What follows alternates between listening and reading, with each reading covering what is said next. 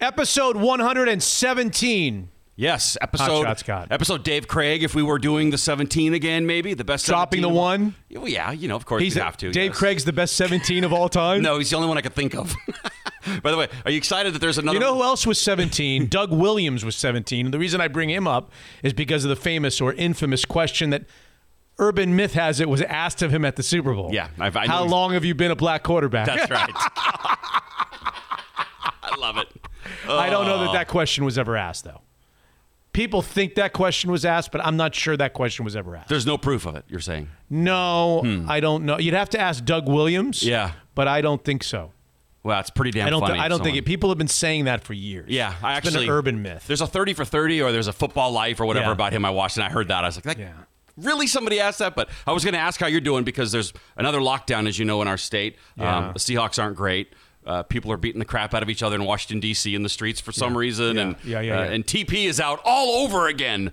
Yeah, my wife went to Costco on Oh, Sunday and maniac. said it was like What is she doing? Is she was lucky to get out with her life. I, I know. Uh, she's a maniac. I even the never go. even the 112 year old man at the front was was wearing a helmet. No, no. Battle gear. Is- on. Are we back to no toilet paper? I really? Get a, I get a call at halftime from my wife, who's at Bartell Drugs at the. the uh, Oh. She says you, you got to come up here because they're only allowing one per customer. it's like I'm watching the game. I got a blanket on me. I'm just One what? one one thing of toilet paper. One A four thing pack. of to- oh, four pack. a four pack. Oh come on, they could at least allow an eight pack Uh, well, they don't have. or a 16 pack. Oh, you're acting like there was a choice to choose from. My wife said they were throwing haymakers in the toilet paper department at Costco. They I were rhubarbs. I believe it. Oh God! Uh, what is we it? laugh because we we can't cry. That's We're right. Cry. Yeah, yeah. But what is it with toilet paper? The minute those restrictions get, Toilet paper. boom, toilet paper. Ah, did they ever think this would fall into their lap, the toilet paper companies? I mean, 2020, everyone who's on the board of Charmin could just retire after this year, right? Mr. Mr. Whipple? Whipple Is or it- Whippley? Whipple? Maybe. Yeah. Don't squeeze? Yeah. Yeah, yeah, Mr. Whipple, I think. Boy, he's he's making a fortune, Oh, Mr. Whipple. Loaded, loaded. yes. I mean, gosh. Uh, episode 117. Uh, I don't know what you want to call it. D- d- episode Dave Krieg. Really, No, we're going to go there. Steve DeBerg, perhaps? stop. That's all I got. and why are we going back to that? We're not. I just heard what 17 happened? and Because I- you heard 17, you got excited. Well, it was back. You got when a little excited. when the Seahawks had a good quarterback. I like to think back to those times. Remember when they had a good quarterback on their team? So that's why it was in my head. Did you just sniff? Boy, is Russell getting crushed. Woo! well, yeah. Poor guy. Are we going there right now? No, we're it's not. the tease. We We're haven't not. even started yet. yeah, we're not. Go ahead. We can't go there right now. no, it's too much to We say. can't talk about the third place Seattle Seahawks in the NFC West, can we? We can't talk about the team that's a game away from being eliminated in the NFC playoffs, can we? Sorry, were they the number one seed? They're the seventh seed now. Oh man! After one game, one week of Uh, football, we don't want to talk about that. Okay, fine, We fine. don't want Mr. Postseason to come right out of the gate. Should we? Should we allow, allow Mr. Playoffs, Mr. Postseason to do his podcast later in the week? Yeah. and stay away from the fact that they that there's only one team behind him in the NFC West now. Yeah, I don't. We Did that change pretty quickly or not? Uh, yeah. A couple of games. Yeah. And should we should we talk about Thursday night? Is Thursday is it going to be any better on Thursday? Did you see the play? Yeah. Was that who made the better? I guess Hopkins made the better play, but that was a. Everybody's talking about the Hopkins catch, the hail mary for the Cardinals to Yeah. beat the Bills, which made certain people very unhappy, like Seahawks fans, but made others very happy, like AFC East fans. True. Yes. Uh, we or or those who had uh, the Cardinals and beat, beat the boys. We're both raising our hand. I got a three. I got a chance to go three and zero. As do I. See, we keep picking the same games. I know, again. but if we go six and oh, zero, how do we? Do we never disagree on anything? Do you and I always agree on everything? feels pretty. Well, I don't know who you have in the third game. I got Minnesota. I got Chicago. Oh, so it's a- okay. so one of us is going three and zero. That's right. That's not bad. First time all year, I think. Actually, sadly. I don't. I, I just. I just was thinking of the Cardinals play on Sunday. You saw the Cardinal. Everybody's talking about how Hopkins went up. Was he in the middle of like three or four defenders, and he comes down with that ball? He sure was. One of the greatest catches you will ever see. But how about the play? Underrated. The play by Kyler Murray just to get that ball off, Yeah. going to his left, and and throw it in a in a way that it was It was where it had to be in the end zone, right? It could have been overthrown. It could have been underthrown. It could have been to the right. It could have been. He was he was scrambling for his life, sure going to his left, and he turns it. he he throw he puts the ball exactly where he needs to put it, right? It feels like maybe it's just that type of season for the Cardinals, doesn't it? Maybe it's just that time. Talk type to me of, Thursday night. type of season. Yeah. By the way, what are we doing about Mitch Unfiltered? it's a great question. I leave it up to the executive producer, Steve. Yeah, you didn't- you didn't- you didn't jump into the I- fray on I, that. I'm, I'm here. We had discussions, text discussions, and you just I sent a thumb. you just wiped your That's all I said. I'm in. put your thumb right up your ass. I, I, normally I do. I think the decision is we're going to hold 117p for the patrons instead of doing it on Wednesday. inst- instead of dropping it on Thursday morning. Right, yeah, yeah. With a whole full show. We're going to wait and we're going to actually drop it late night Thursday night after the game is over and we're only going to do you and me talking about just we're just going to do one segment. Okay. Anything that's going on, we're not going to do guests. In other words, it'll be just after the Seahawks finish with the Cardinals, and then anything else that's on our mind. No guests, just you and me. One solid segment that is episode 117p, Okay. and then on the following Monday we'll do all the things that we normally do. So Does that make sense? yeah, yeah. So on that Thursday or that show that drops late Thursday, It'll it'll drop as soon as we can after the f- conclusion seven thirty. of a six and either a seven and three Seahawks team or a six and four Seahawks team. What time is uh, five thirty or I'm, five? I'm assuming it's like five, five Yeah. twenty, something like All that. right, so we'll be it'll be posted by seven thirty. yeah, right around there when the game's over, when it's done at halftime. come on. I'm laughing to not cry. That was Come a bummer on, game. come on. Yeah, bummer game. Got a lot of thoughts for you. I'm sure you do as well. By the way, so it's just going to be Seahawks then, mostly Thursday night. No, We're just gonna we're gonna shoot the shit. You and I are gonna shoot the shit on Thursday night after the Seahawks game. We'll talk Seahawks if it's if it's worth to talk a bunch of Seahawks. We will. It'll be after the game. Anything else that's on our mind, we'll kind of just do a big chunk segment without guests. Gotcha. Okay. And we're not going to radically produce the 117p because on Monday, then we'll be dropping a show after the Seahawks don't play on Sunday because they're playing on Thursday. Oh, right, yeah, And yeah. we'll do a big elaborate show then. Gotcha. Does that make sense? it does. Yes. But we also have to do the Mr. Play. We have to release on Thursday the tale of the tape for the Thursday, or, or on Wednesday the tale of the tape for the Thursday night game because the tale of the tape doesn't lie. Apparently It not. di- didn't lie this week. It didn't like. Do you remember the tale of the tape this week? Or you, you're looking at me like with a Well, blank look. I remember that the the Rams offense was kind of down the middle. Though. It was a blowout. Yeah. The Rams over the Seahawks. oh right In yeah, the tale of the tape. goes, yeah. The Rams defense beat up on the Seahawks offense on tale of the tape. I was thinking, what percent of Rams possessions end up in points? As I was watching the first three possessions for the Rams, I'm like, Okay. Okay, You're, you you are taking me down a, a road I don't want to get to until we start gotcha. the show. All right, all right. Okay, because the next thing you're going to tell me is you're going to irritate me by telling me, "Oh, the Seahawks defense played much better on Sunday. It was the offense's fault." Which the second half of it is probably right, but please, I, I please, Okay, sorry. promise me, because there's a lot of people, a lot of Seahawks fans out there going, "Yeah, oh, they held them to 23, held them to what did they held them to? 23. 23? No, 27. Twenty. Was it 23 16? 23. Yes. Out of the 20. Oh, hey, they played much better. in this. Hey, hey, hey, the defense. eh, Can't, can't point your finger at the defense this week.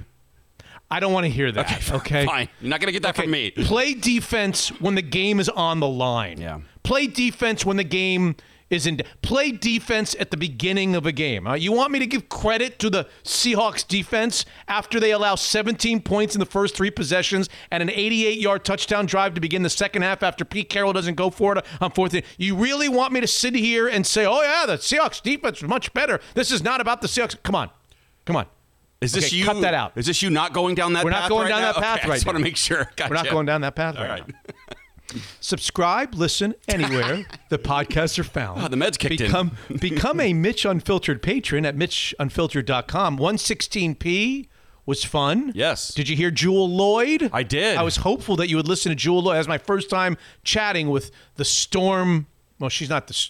She's one of the stars, right? There's the, they have the big three. What do they got? The Yeah, she'd be the star on most teams, but when you have number Breanna one Stewart, overall pick out of Notre Dame, right? not, not too shabby, huh? Yeah. And two-time Battle with All-Star. dyslexia. Told the story about Kobe Bryant and her relationship with Kobe Bryant. I didn't know Hope any of that. I didn't know any of that. That was Very really cool. Inspirational, and Yep. I and we left it unlocked. By the way, for the people that are not Mitch Unfiltered patron, oh. patrons, it was unlocked for anybody to listen to. Oh, great. So, so if you're like a non-paid, you're like, I am not paying five dollars for that shit. Right. Okay. For for something that I can, I mean, I can listen to the guys on ESPN 710 for free, even though they're firing them all. I was gonna say some I of can, them. I can listen to that for free. I can listen to KJR for free. Why would I pay five bucks to listen to your nonsense? Yeah. I get it. I get it. Sure. For those of you that are like that, all you had to do was go to patreon.com backslash Mitchie the Kid. I don't know if people would remember that.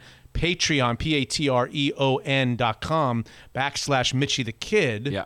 And that show was unlocked because I thought, we're doing all this patron content. We do four shows. We do Mr. Postseason. We do Tell the Tape. Yep. We do the P shows. We do the uh, Seahawks No Table, which is a great show. We do the fantasy football. We're doing all. So I, I figured I'd leave that one open because she was on it. You'll be because ha- a special homage to Jewell Loyd because I like that interview. well, it's nice of you. I enjoyed doing the interview. You'll be happy to know somebody from 710 who no longer works there did reach out to ask me about the podcasting world a little bit. Oh, already? Already, yeah. They just got. They, they, they, they- I know.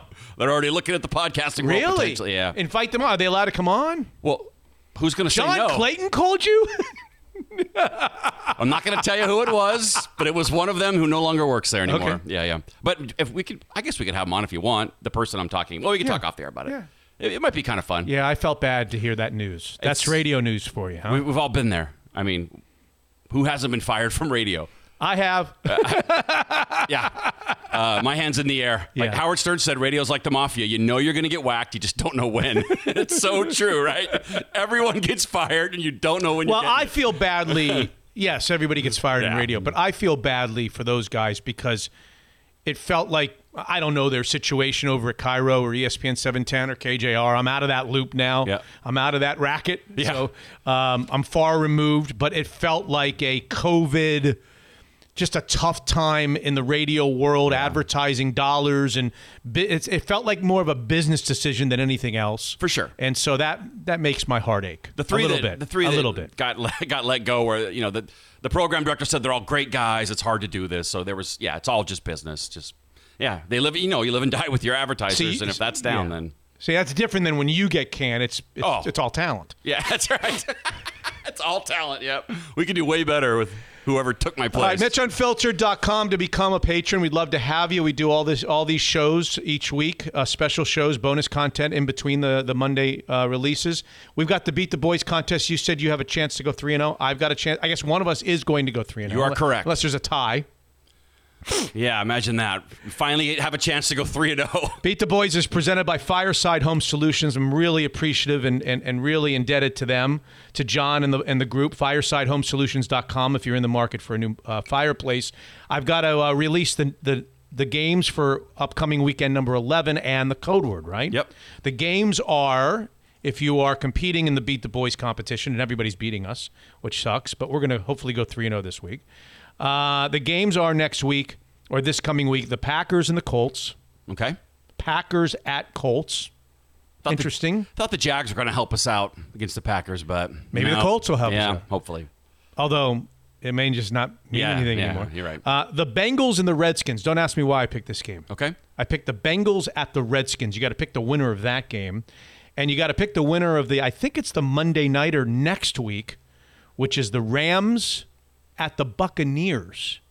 Here's an interesting one for you hmm. because the Rams play the Bucks, but the Seahawks don't play the Bucks. And that's because the Rams and Bucks finished in the same place in their standings. So that's the game. That's one of the two gotcha where you put like the Seahawks played the Falcons of that division, the Rams have to play the Bucks of that division, the 49ers on Sunday played the Saints of that division. So that's the so it's it's that's one of the two that the Seahawks so the Rams and the Buccaneers on uh, I believe Monday night will be uh, game number 3 of the Beat the Boys competition. Boy, the Bucks looked pissed off after losing last week. They really took it out on the Panthers. dropped a lot. Well, it looked yeah, it was dicey in the first half. The Panthers Oh, were right it? there, and then Teddy Bridgewater got hurt. But yeah, the Buccaneers, you know, did, did what they had to do. Yep. Unlike some teams. Um, code word. You want code word? Scott. really? Yeah. It's my homage to you. Well, you had Norton last time, so I don't know what this means. I'm trying to figure out if it's good or bad. well, I figured that if I said Norton last week, maybe that will be kind of the reverse reversal, and Yeah. he'll come alive. yeah. And if you ask Seahawk, fan, oh, the defense played much better. I love the pictures of you sending out his expression on on Twitter. He just looks like, what the hell is going on right now? I know. so the code word is Scott. Love it. Two T's. Two T's. Not to be confused with the No hot shot, just Scott. Yep. And then pick the three winners Packers, Colts, Bengals, Redskins, Rams, Bucks. The guests on this show, well, you know two of them.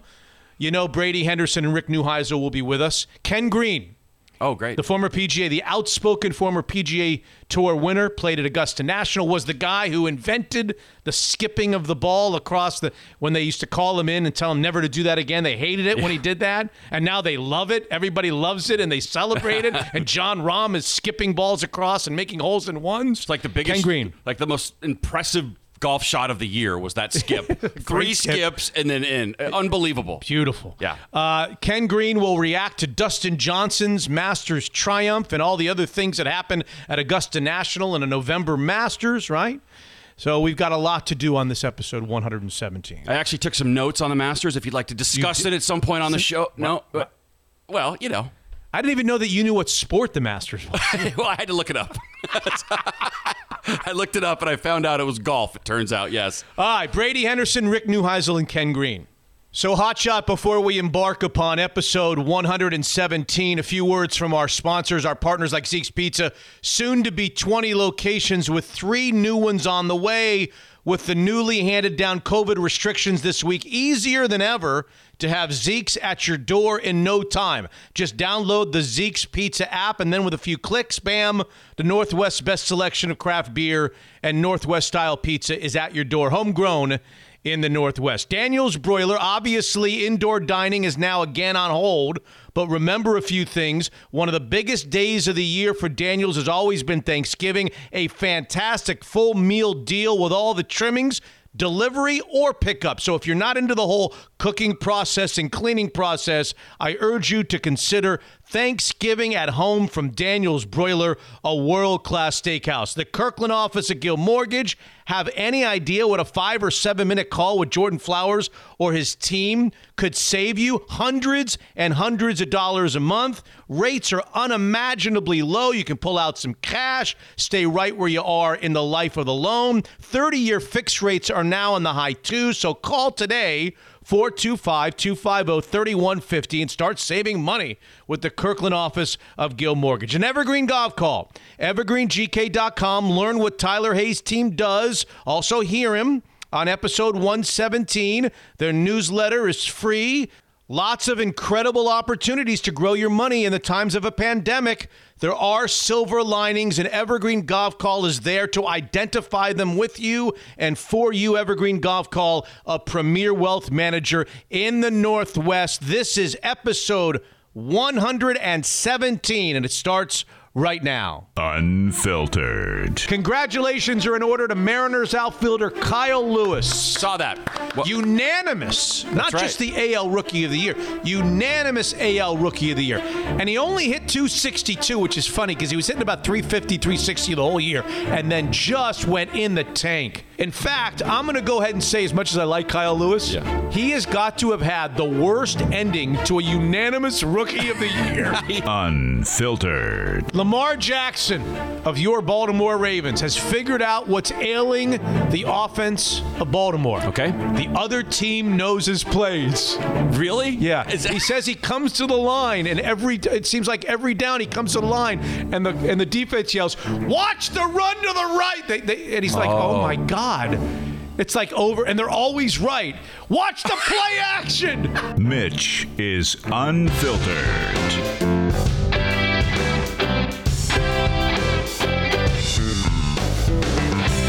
Episode 117 Hot Shot Scott. You brought up Phil Collins last episode for I some did. reason. He was accused of not showering and brushing his teeth by his ex-wife, something Yes, like that. Of smelling horribly. Su, su, Sudia. Yes. Yeah. yeah? So you'll be happy to know I, I did an hour research on his discography to see how many hits he had. So Oh, you did? if at any point during the Seahawk discussion you'd like me to go to that, just let me know. I'm ready to I'm ready to do an hour on Phil Collins today, all right? Oh. And I have an update on, on him smelling later on. So there you, You go. You do? Yeah, there's been In the other stuff segment? Oh, there's been an update. He's On him out. smelling? Yes. There's been an update. I don't know that I'm looking forward to well, that update. you're gonna have to get it. But he's on. I kind of want to do like my own podcast, like a quick 30 minute one on him. He is prodigious. His hit making ability. Hello? All right. Why The don't patrons this- are waiting. Who's gonna care besides me? There's About got to be two or three. My- I'll listen. I'll listen. Who, People- who are you going to talk to? the- well, I was. I don't know. I haven't thought about it that You ought far. to call yet. Philip Bailey. Oh, I love that. That's another big. Is he, had- still around, Philip Bailey? Sure. Yeah. He's What was the name of that song? Uh, Easy Lover. Easy Lover. Yeah. And Phil Collins You don't plays like drums that. on That's it. probably a song you don't love. Love that song. Oh, you do? Love it. But I told you, Phil Collins, I'm I'm kind of hit and miss. There's songs I can't stand. Yeah, give me Like, one. Uh, Sing can't, it. Can't hurry, love. Yeah. See, I don't know that one. Yeah, it's a remake. Yeah. You just have to wait. Oh, They say yeah. love don't Uh, come easy. Why- What's wrong with that Oh, song? I just think it's weak. I mean, I, I literally hate that song, but then he has like "In the Air Tonight," which I absolutely love. So See, I don't know. I, I don't know the differences. E- Either it's catchy or it's not catchy. What's what, what makes a good song? I, I don't know. It's just my own personal. You know, groovy kind of love sucks. Big hit, I hate it. Because it was that? a big hit. Yeah, I know. I know From the movie, Kinda- I think. yeah. um I think he did a couple soundtracks. Right? Phil Collins has done some like some like animated soundtrack stuff. No. well, he did the song for Tarzan in like '99, Okay. which was a pretty big hit. It was a Yeah. top 20 hit. Which means you hated it. Look at no, I actually kind of like that song. But look at we're getting into Phil Collins. I love it. He did a song for the movie called White Nights. I don't know if you ever saw the movie White Nights. And he also did um, Against All Odds. Take a look at me now, which I think was in all the right moves. I Love wanna that say. song. Yeah, that's a good one. Yeah. Anyway, so I'm ready to just to go to Phil Collins whenever you're ready. I got it. But I, I kind of want to do just a quick little podcast. What do you think? Should I do that? Just give people some back. Just like you talking, I'm trying to or think. are you to somebody to talk to you? yeah, I don't know. Maybe I can find someone who would know. Hmm. But he is. I mean, I'm telling you, he is. Just don't alienate the patrons. He's they don't have to listen. no one's being tied down to listen to it, but his hit making ability. You forget he was with Genesis Oh, too. He had hits with Genesis. I mean, I'm talking like ten number one. I mean, not ten, but you know, number ones. He had hits by himself. It's pretty amazing. You would know 15 songs from him, I bet, if I played him for you, which I won't. But he's he's that. He. I mean, it's crazy From his did. solo career or from the Genesis? I think from era? both. From both. I mean, uh, you can't hurry love against all odds. Studio, easy lover, one more night, take me home, don't lose my number. Billy, And we're talking all about this because he doesn't shower. This is the reason why we're talking about. he didn't die. Normally, we talk about these people that die. Okay, I'll we're talking about him because he doesn't shower. Yeah. Well, that, he was in my head. I was like, wow, Okay, Phil so Collins. so if you're out there and you want to be discussed on the Mitch Unfiltered podcast, don't shower, and there's a good chance that we'll be talking about That's you. That's right. Seahawks lose 23 to 16. Russell Wilson turning the ball over, left and right. Yeah. throwing interceptions, dropping the ball. Uh, the the offense couldn't get out of its own way. This game went exactly when I tell you, except for the first Seahawks drive. Do you remember the first? It's too long ago. Do you remember the Seahawks first drive? Yeah, good. right down the field and scored a touchdown, and they led seven to three. And you're like, wow. At least I was like, wow, because I didn't think that the Seahawks were going to be able to handle the Rams defense. I thought that this was a, re- except for that drive, this game played out exactly the way I expected it to play out. Hmm. And I'm not trying to pat myself on the back because typically I'm I don't know how they're going to play out. I think I know, but it never it never works out. This game went exactly to form in my mind. That the Seahawks defense is just not good enough to stop anybody Yeah. and that a at a mediocre or slightly above mediocre Rams offense would be able to score plenty on them and that the Seahawks offense that this was going to be a bad day for the Seahawks offense. Why? Because they've got no running game. Essentially, they've got no running game without Chris Carson and Carlos Hyde. They've got a backup center and they're going up against the Rams, who've got an all-world defensive lineman and a pretty good group of front four who don't need to blitz to get pressure on the quarterback. This just set up to me as playing out exactly the way it did. So I was I, I was none surprised at Sunday's game. That doesn't leave me any less agitated or angry that the Seahawks are now six and three and have sunk through tiebreakers to third in the NFC West. I'm still annoyed about that, but the game went exactly as I thought it would. I need you to tell me if I should expect this defense to turn around and get excited about number one seeds and playoffs, or is it not looking good for the rest of the season? Is this team just not going to be a good playoff team? Do they not have it in them to make a run in the playoffs? I don't know that I understand the question. Should I just stop having expectations that th- they're going to be number one? They're going to maybe go to the Super Bowl. They're going to be a good because it came out five and zero, and I'm like, all right, good, number one seed. This looks But good. even when they were 5 and 0, we were talking about how bad their defense was. Yeah. They were winning games right. because their offense was superhuman and their quarterback was the was the unanimous MVP award winner. Are we going to still talk about Russell Wilson in the MVP conversation? The guy who's never gotten a vote, I don't think would get a vote as of today for this year. Maybe got- he yeah. would get some, but I, he he would as of today he would not win the MVP. No, no, no, no. He Aaron Rodgers. I mean, there's a Patrick Mahomes. There's, two there's games. two or three or four guys that would win the MVP. He is no longer. Maybe we should. Maybe that's the kiss of death. Maybe we should just stop talking, even when he's hot. Ta- stop talking about Russell Wilson being the MVP. Well, you remember I brought up to you that it felt like this. There was a lot of MVP talk last year at about the same time he started to fall off. He did. I, I've kind of noticed that with interceptions too. Remember the first three games of the year, he had one interception, and it was that tipped one that shouldn't even have been off Greg Right. Olsen. That's right. Pick six. Yeah. He should have essentially had zero interceptions in the first three games. Okay, he's had ten in the next six. ten interceptions? No, Isn't that right? no, maybe ten turnovers. I thought he had eight going into the Rams game.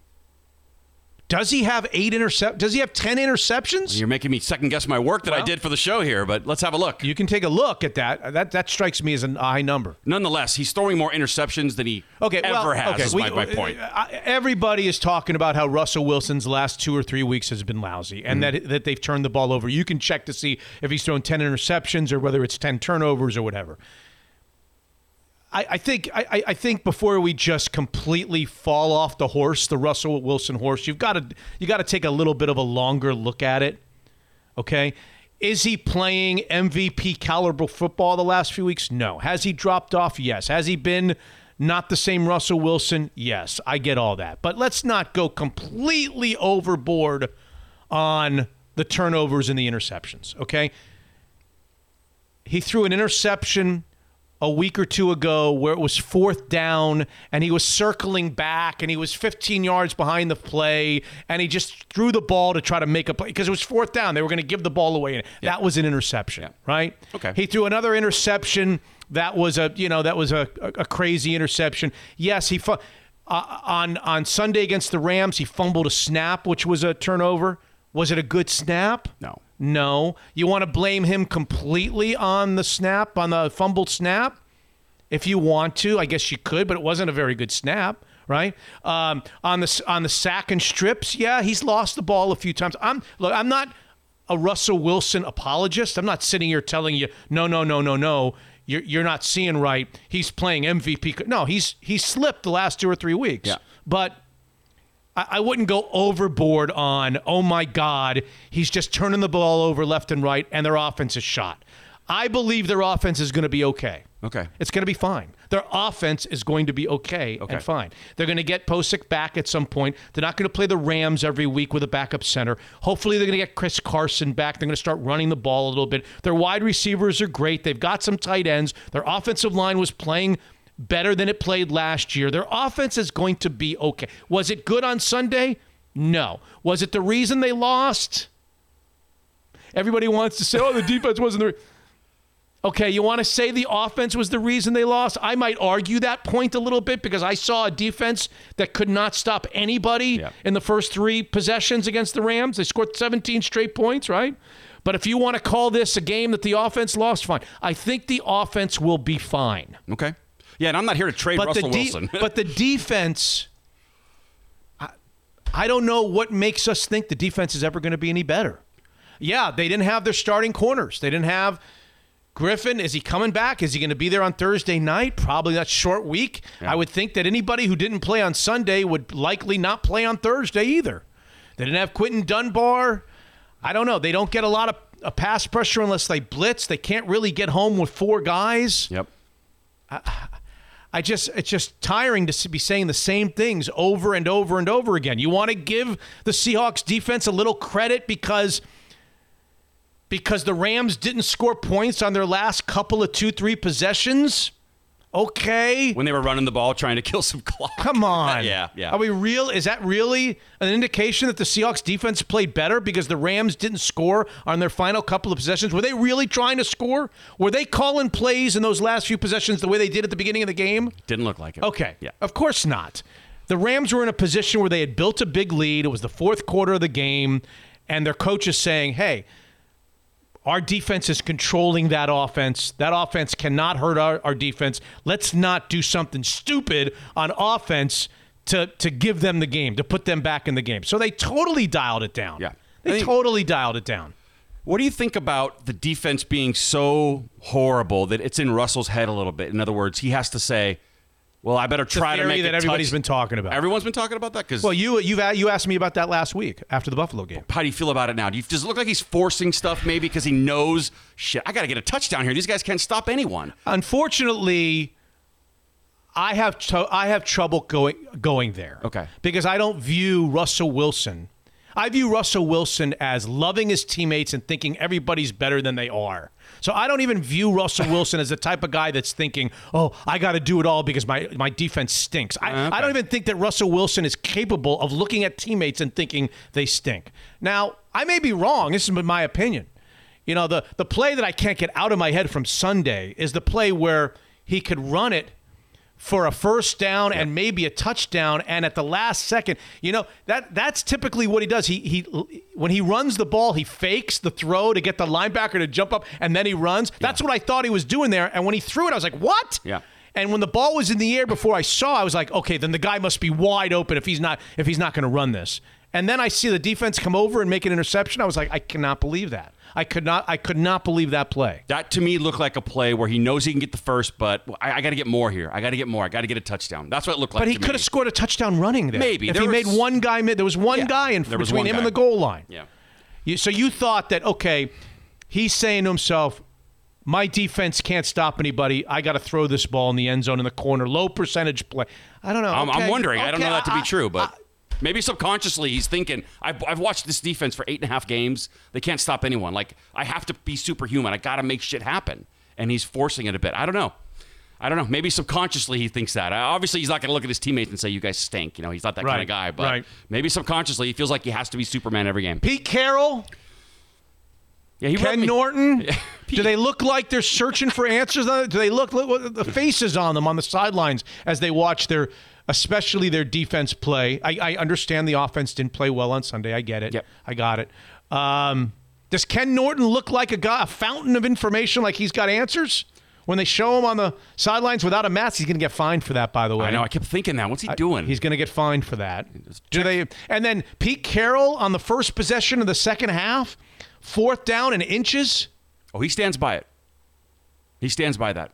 Okay, well, I, I'm not saying he doesn't stand by it, but when he made that decision, first of all, he has gone for it. He has gone for it in, on fourth and two and fourth and three in very similar situations. Fourth and four, they've gone for it. He decides he's going to punt the ball. So essentially, he's showing more faith in his defense right there. Oh, yeah. So let's see what the defense does when he decides to punt. We'll pin him down. We got a great punter. I, if I hear one more thing about Michael Dickson and how great he is, and he is great, Right, I know. But uh, who the hell can you? You could pin him at the at the one inch line, and they will go 99 yards and 11 inches for a touchdown. Does it really matter that we have a punter who can pin them? I, I, I keep pulling my hair out. Oh, this Michael Dickson, he can really pin them. he's oh, great one of the at best this. the biz, yeah. Even they Oh. said it on Fox. Oh, he's great at this. Great. It'll take him 18 more yards to go to the to go to the house and score. Right. And what did they do? What did the Rams do on that possession? Drove down and scored. 14 plays, 88 yards. Yep. With very little kind of stress. Very easy. It did feel 14 easy. Very easy 14 play, 88 yard drive. Yep. But but the defense was better. Pete said he I get didn't- the defense was better. He didn't want to give them the ball at the 40 yard line. That's like a turnover, he said. He thought they were going to be all right. It was He didn't want to give them the ball at the 40 yard line. Yeah. Yeah, he said it was. How, how do we know we were going to give them the ball at the 40? It Wasn't a fourth and it? Didn't we get a? Don't we get a play to see if we can keep the ball there? in case they don't get it. Oh, in case they don't yeah, get it. Yes, yes, yes. I, I, I figured he might say, I want to put the ball in number three's hands. Although maybe he's going to say, oh, number three stinks now. So I don't want to put it in his hands anymore. It is weird that he values the defense that he's seen for eight games. Let's pin him back. over this offense that before the past couple games has been arguably one of the best in the league. You can't get a few inches. You're going to go with the defense instead. By the way, at the time that he went with the defense, at the time that he decided to forego an opportunity on fourth down and pin the defense and pin the offense back, Yeah. at that time, that was the first possession in the second half. Think about the defense that he was putting trust into, how that defense had played in the first half. Of course. Up until that point. Right. That's right. That's what he's doing. Putting faith in that defense over getting a few inches with one of the best offenses in the league. They can't stop anybody. Does uh, does not everybody in the Pacific Northwest get that? Whether whether they held them to punts in the last few possessions in the second half, don't let it fool you into a false sense of security. The Seahawks cannot stop anybody. When the game is on the line, when the, the chips are down, when it matters most, which is typically at the beginning of the game and at the end of a game that's close. Either at the beginning of the game or an end of the game that's close. Look at the Buffalo Bills game. They could not stop Josh Allen. The Bills could have, if the Bills wanted to run up 700 yards against them, they could have. Okay? They built a huge lead. The defense can't stop anybody. Yeah. Let's get it through our heads. I'm with you on that. You don't okay? I don't know why they can't stop anybody. I don't believe they don't have decent players. Yeah. I refuse to believe that, but the defense can't stop anybody. We've been pretty hard on Tre Flowers, and the thing I couldn't understand was the big cushions they were given against the Bills. Yeah. So I dialed in on Tre a little bit to kind of see. Yeah. He's playing bump and run. I loved it, man. And then he just gets burned. He just get a guy makes a move, and Tre spun around, and he just he just got burned. I mean, I guess I guess maybe it's just a talent thing. That's all I could come up with at the at the. I don't know. I don't know because I thought, well, he's not giving him a cushion like he did against the Bills. Yeah. But he just he just got beat. Just got beat by a better receiver, by a better player. So. I don't know. I don't know what the answer is, but at least they're trying a little bump and run, but that didn't seem to work either. I didn't see them blitz as much as they normally blitz. That that was interesting. Maybe I'm wrong about that. I'll get the numbers from Brady Henderson on this show. But it didn't seem like that they were blitzing like they did in the previous couple of games where they were getting home. They didn't seem to get a lot of pressure on on on Goff. Did you feel like that they were harassing Goff? Nope. They did sack him a couple times and they stripped him one time. I think Jamal Adams Jamal got Adams, home yeah. a couple of times, but uh, yeah, I didn't see them getting a lot of pressure on Goff. It was just oh god. Jamal Adams, can we talk about that trade? Yeah. Do you still love it? I mean, I loved it too. I saw a lot of Schneider should be fired for what he gave up for Jamal Adams already. I know it's overreaction on Twitter, but Yeah. people are pissed. And then when you see him going to the locker room before the game, you're like, oh my God. No, it was during the game. It was after the first possession. Oh, was it? Yeah. There was already possession gone. Oh, yeah. peop- and I just see With China doll, and I see all this that people are like, "Wow, we gave up a lot for him. The guy can barely find." I mean, I know he's a warrior; he played tough, but he can't stay healthy. Can't stay healthy and not doing a great job in coverage. He's pretty talented blitzing, but yeah. uh, Am I ready to write that trade off yet? No, I think it's probably a little bit of an overreaction. Okay, I think it's a, probably a little bit of an overreaction. And I think it's people that are frustrated with an overall defense that has a signature player like him who has not been able to stay on the field. And when he has been on the field in certain elements of his game, he hasn't played particularly well. Can you help me understand going for the field goal on second and twenty at the end of the game? Yeah, that's a new that's a newish thing in the last five or ten years. When you're down ten and you're facing like long odds and you need to have a field goal anyway. Yeah. A lot of teams will do that now. They'll quickly just bring the field goal out because they know they're going to have to get an onside kick and they need a seven and a three. Okay. So when they are so far away from the goal line, they figure.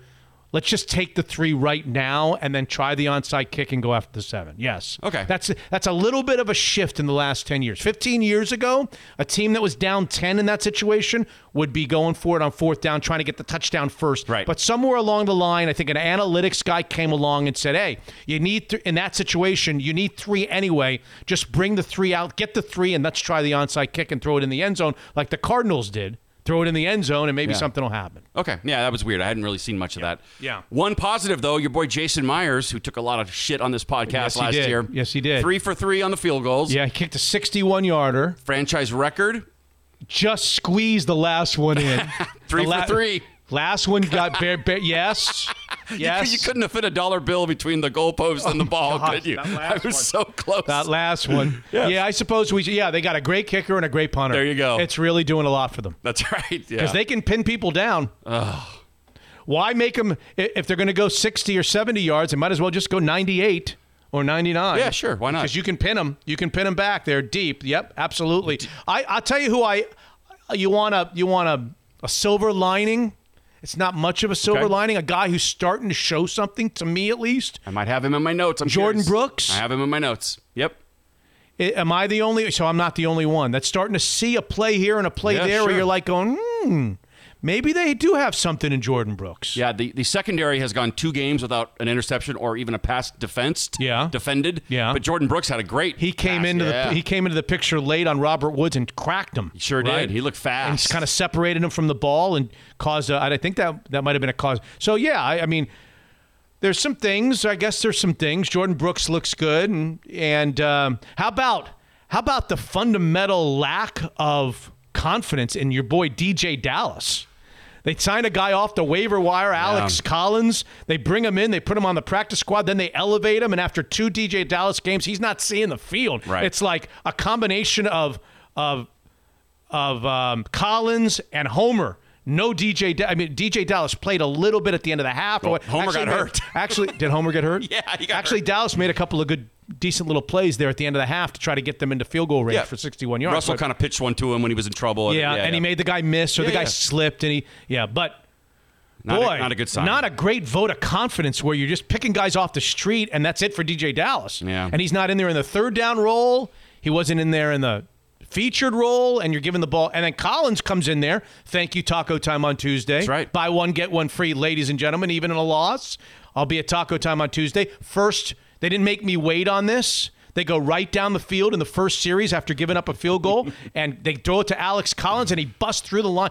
I was stunned by that drive. That drive was really easy, and I was like, maybe I've mis completely miscalled this game Yeah. because I thought this was going to be the game that the Seahawks were not going to be able to score. I said it on the note table, not not not score, I know but what you mean, that yeah. they were going to get slowed down. That this was a bad situation, having a backup center and no running game, having a Rams defense that was across. Remember, across the board, they were in the top five of like a lot of statistics. And Aaron Donald, I thought that this was going to be the game that the Seahawks offense was really going to struggle, and they would lose because of that. Um, for them to go straight down the field on that first drive, a couple of throws here, short throws, runs, and then busting it in for a touchdown, like almost On a run easy play, on a mean, running play from yeah. like 12, 15 yards. I was like, "You look good. Really? This is maybe this game's going to go a different way, but that's kind of the last time that their offense was good. Do you think Carson being out also might be in Wilson's head a little bit? Going, we don't have a running game. I gotta, I gotta try to do more. You just want me to come along with you in. I'm in- asking in a Russell's question. head. I don't need you to do anything. in, Russell's head. I mean, that's got to affect him a little bit, right? Like thinking you have to kind of step up because you're you're down to your third and fourth straight. You're, you got a guy for waivers starting for you're you. pushing me. I, I you don't think, have to do anything. I'm just asking. Well, I'll give you the answer. I I think w- this is not what you're asking. I think it impacts the offense. Okay. I think when you are playing a really good defensive football team, and they are good, they've got a shutdown corner who was all over Metcalf, even though Troy Aikman kept on saying, oh, I don't think they're giving Metcalf a chance. And, and I just wanted to punch Aikman in the face when he said, It's one thing to do it against Miami. Did you hear him say that? It's another thing to do it against Seattle. Six and three, Miami. Is that who he's talking about? Okay. hey, Sonny boy. oh boy. Okay, pick up a newspaper. All right. Yeah. The boys are back. It's two a time. That's right. All right. Stop taking. Everybody just decided they could take a crap on Miami for the last 15 years, and you just keep doing it, right? Yeah, yeah. Hey, hey, pay attention. Yeah. Pay attention. Fair. Half game out of first place in the AFC East. Anyway, I, I digress. um, where was I on that? What was I Uh, talking Troy about? Aikman and DK Metcalf. no, that's not where I was. We were talking Oh. about something else. Uh, you asked me something else, and now I've forgotten. Oh, all right. I thought it wasn't the DK. Well, you said Troy kept saying that they're going to DK Metcalf. Oh, you or- asked me, do I think it's in the head Oh, that he yeah, doesn't yeah. have a running Chris- game? Forget the head. Can we just take the head out of it for a Okay, I'm second? just curious. You're playing against a really good defense, right? Yep. Okay, a defense that has a real has the the single best. I, did I say this to you or the other guys? You said it to me. I think that Aaron Donald may be the best defensive lineman I have ever seen play. Okay? So they're playing against one of the greatest defensive linemen at all of all time. So obviously that group of four is pretty good, right? Yeah, sure. They don't need to blitz a lot. They've got the shutdown corner. And now, so they're a very good defense, right? Who's been playing very good. Now you're essentially telling them, forget Russell's head. You're telling them, we don't have our top running back. We don't have our second running back. We're playing frickin' DJ Dallas and a guy off the scrap heap and Alex Collins. And we don't have our, our starting center. We're putting a guy in who's never started a center. Okay. So forget forget Russell Wilson's head. Okay. What I think the issue is, is you're telling a defense, if you're the defensive coordinator, how do you prepare for that Seahawks team? Yeah. You're like, okay, we're not going to even respect the run. Right. We're not even going to think run. Pin your ears back. Let's go. If they beat us with the run, we'll adjust. They ain't going to beat us with the run. Let's just go get them. Let's assume pass. That makes everything much more difficult. Yeah. That's what I think is the problem. So, yes, do I think that they miss Chris Carson? Huge. Hugely miss Fourth and inches. Would you like to have had him? I- I'd like to just have the Yeah. threat of a run game. Yeah. I'd like to have the other team thinking, okay, they've got a good run game in number 32, and not have the other team thinking they've got no running game. We're just going to pin our ears back and go get Russell Wilson. That's a problem. Yeah. That's a problem, So whether less- it's in his head or not. That's Less psychology in his head, more about just scheme. It's like how do you approach We an need offense? with a run 32 game? back, and I don't think they're getting them back against the Cardinals. Now, the Cardinals defensively, I just I don't like the Cardinals defensively. I like Patrick Peterson and I like Budda Baker, but I think that the Cardinals can be had. I sure hope that the Seahawks offense will pop back. Maybe Pocic will play. Ah. I, I can't imagine that all of a sudden, five days later, Chris Carson's going to play on Thursday night. Yeah. So my guess is he's out another week. My guess is we're not going to get Dunbar back. They're not going to get Griffin back. They're starting corners, which is a huge problem against the Cardinals. I don't see Jamal have good Adams receivers. I mean, Adams going to play. He said he has one arm. He was dying out there. I thought he played. yeah, but he said he played with one arm essentially. He's tons of pain. I don't see him playing on Thursday. Maybe it's over. the whole season's Maybe the over. season's over. Yeah. I mean, honestly though, like you could only you can only withstand so many injuries in a season. I mean, look at the Niners, right? You can only handle so many. So maybe you're right. Maybe maybe maybe they just they're too banged up. They're just how do you recover from that? Well, they're six and three, Yeah. and they really only have to get to nine or nine because there's an extra playoff team in the in each conference now. So Right. nine and seven should be enough. But do you do you care? I mean, I mean, how many years are we going to go through seeing the Seattle Seahawks as a wild card team or a three or four seed that wins a playoff game and then gets blown out or can't win the second game and Yeah. really doesn't come close to going to the Super Bowl? Right. Are we tired of that already? Sure. Are we going down that road again? Boy, it feels like we're going down that road again. Yep. And I don't know who you want to point the finger at. I don't know if it's a personnel problem. I don't know if it's a coaching problem. And I don't know if it's both. I don't know. Do you think Russell Wilson's new podcast is in his head at all before the games, or do you, or do you think that maybe it's? I was like, I saw something about on his, his podcast during a break. On, I don't know. I was like, how about less podcasting and more preparation? What happened to the the separations in the preparation? Now he's got Mike Tyson on. They're yucking it up. He's on Bill Simmons' podcast. He's dressing up with Ciara. Well, those guys are none of those guys are going to want to go on anymore because he's not the MVP anymore. that's, that's right. not going to get the guests. No, he's not. Not going to get the A-list celebrities. He'll see how hard it is to book guests. I know we have the other stuff segment we do. coming up, and I know we can talk about the dogs then, or we can talk about the dogs now. But your Washington Huskies played on Saturday night. Woohoo! They sure did. Undefeated. Winner, winner, chicken dinner. Yes. Undefeated in November. Oh, well When are the November. BCS rankings out? I can't wait. Dylan Morris is the starting quarterback. Let Dylan cook. Let Dylan cook. Did you watch into the into the wee hours right up till Saturday Night Live's repeat, which I have a problem with that. They're already they're already showing repeats. They've done like four Well, shows. Well, to be fair, what? the week before, Yeah. they busted their ass. Yeah, they did a show. No, no.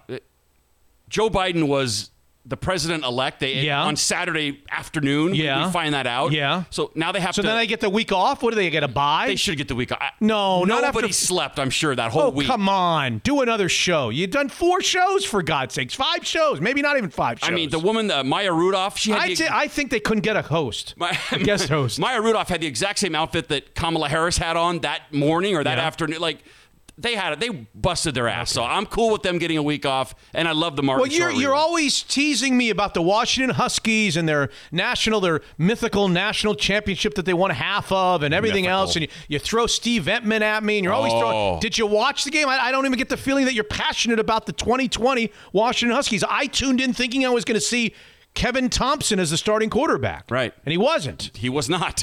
Yeah. Yeah, I watched it at a friend's house. Yeah. And did uh, you pay close attention? I paid attention. Well, here's the problem. This is the Washington Huskies. I know. Here's the problem. My, my friend just bought two arcade games for his living room. like those the ones that I got, like the one that I got. you Yeah, know, the- but like, you, bu- but vintage. yeah, Like, yeah, like the one, yeah, yeah. I Is know vintage ones. the right word when they're Yeah. the originals? Yeah, yeah, yeah, yeah, yeah. Not which, which ones did he get? Joust. Yeah. And Miss Pac-Man. Yeah. And I, I have a blister. I have a blister on my I got finger. golden tee. I know. I can't wait to kick your ass at that when I'm allowed to like touch things and you know. Kick my ass at oh, that? Oh, that. I'm really good at golden tee. Really good. I can't wait to play you in it. Are you good at it yet? Because I don't want to play if you're not good. I'm I'm trying to figure out whether you're trying to be serious. no. I, not. really good at golden tee. like I- what's really good. Well, I don't know. I'm I'm good. I What's really good? Smarty pants. depends what's on really the course. There's a lot of courses. me an idea. Seven, eight, nine under. Okay, that's not very good. Oh, really? yeah, it sucks. Okay, Okay, we'll see.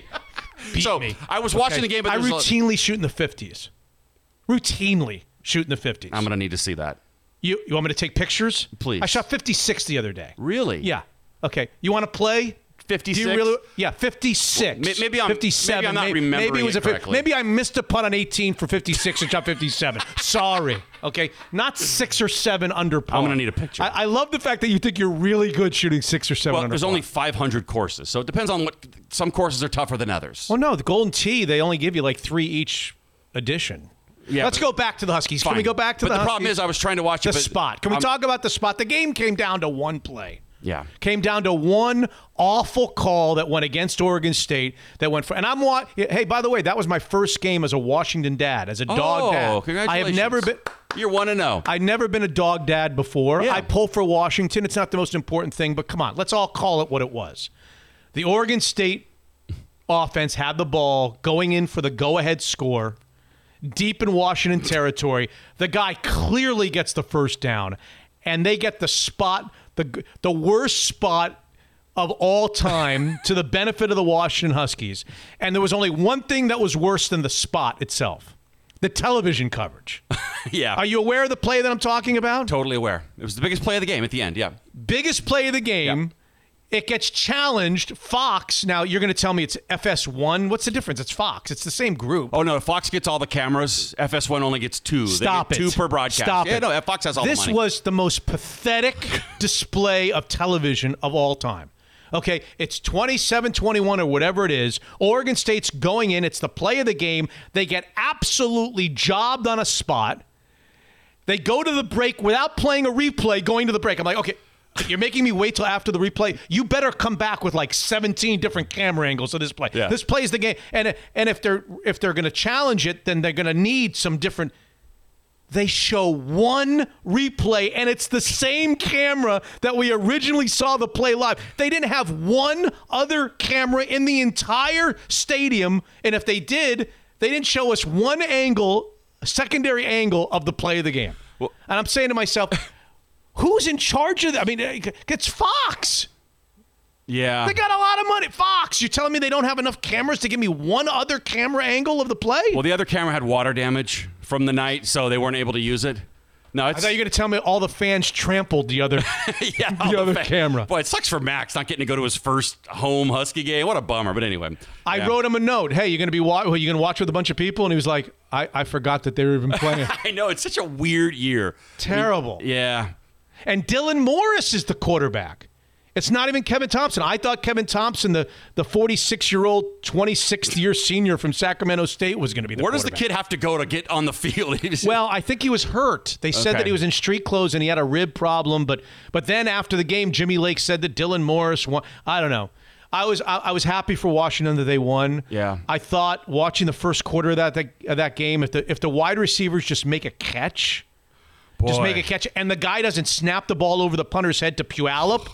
Okay, I, I thought that they should have been ahead like 17 nothing really quickly and should have won that game by a bunch of touchdowns. As it was, they had to sweat it out and get a terrible call on a spot to win. So there's that. And I, I don't look. I don't want to say too much about Dylan Morris. He's a he's a redshirt freshman. It was his first game. God Yeah. love him. He's in a tough situation. Yes, the receivers didn't catch the ball for him, but there's a there seems to be, at least in the first game, a fundamental lack of explosiveness to that offense.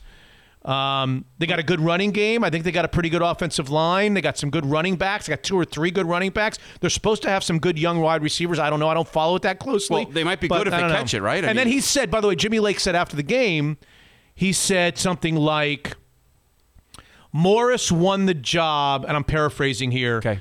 because he minimized his mistakes. It was a really close decision, and I gave it to Dylan Morris because he minimized his mistakes.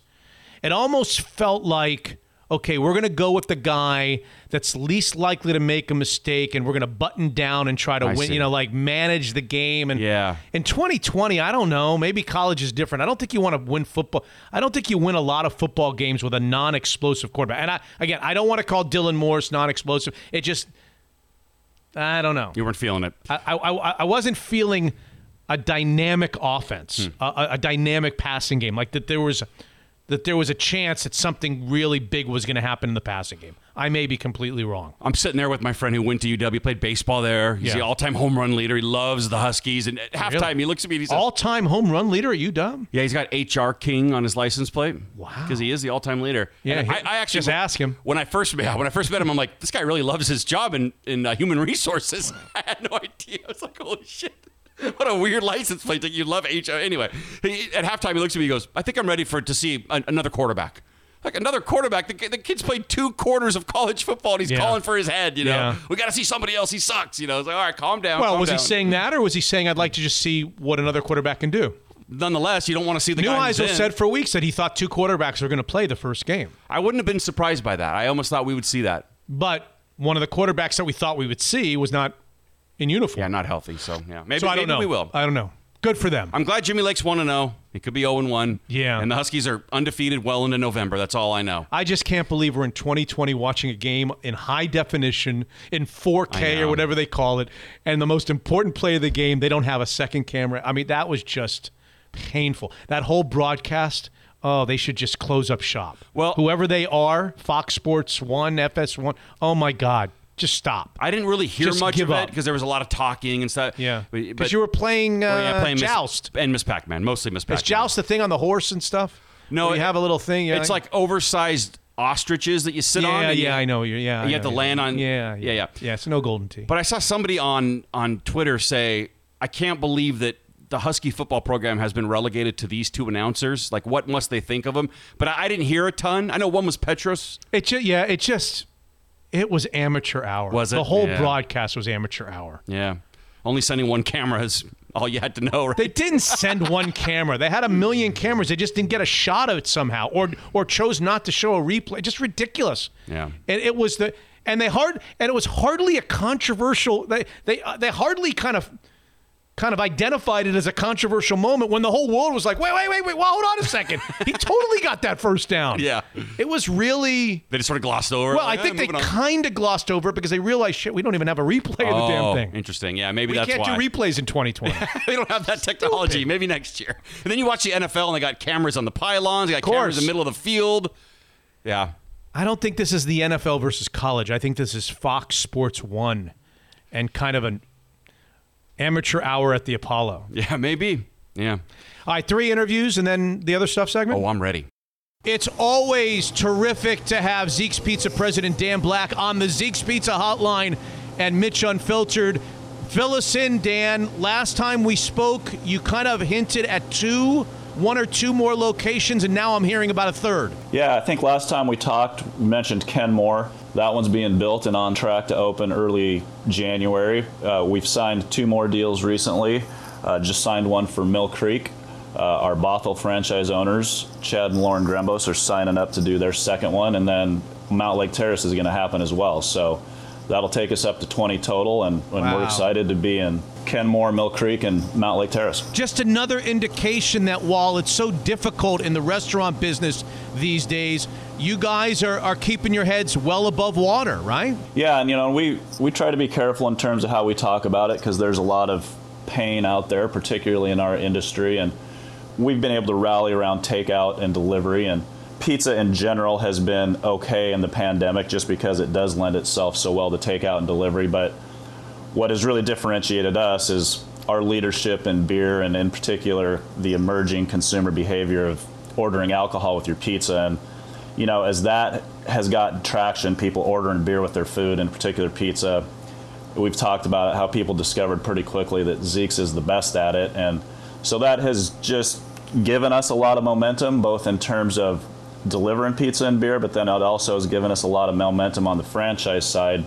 People have seen our success and you know they want a piece of the action basically. I'm not a huge beer man. I'm not a. This is not a huge beer family, but I know of your list and I know of the accolades that it's received, even just recently. Yeah, no, our our beer lineup has been semi-legendary for a while, and that just keeps getting higher profile. And and what we focus on is bringing people the best beers in the Northwest. And when we focus on that, it turns out you're bringing people the best beers in the world just because we are so good about it in our home region here. And you know, uh, just another indication of that is the Great American Beer Festival just happened, and it's the biggest beer festival in North America. It's one of the two biggest in the world. It's where the medals that are awarded there are the most highly prized in the world. And so we had, you know, a lot of our mainstay partners like Chuckanut, Frame, Balebreaker, Reuben's, things that we have on a lot. They are just all were highly decorated. I think we had 12 to 15 beers that we've had on in the past year win medals at Great American Beer Fest. And so you know, that's just another indication of what people already know, which is when you're coming to Zeke's, you're, you're coming to find definitely the best beer in the Northwest, which means you're kind of coming to find the best beer in the world. So, beer, pizza, straight to your door in minutes, 20 locations soon. Zeke's Pizza and a great, great partner of Mitch Unfiltered since the beginning, and I'm proud of that. Zeke's Pizza, homegrown in the Northwest. Unfiltered.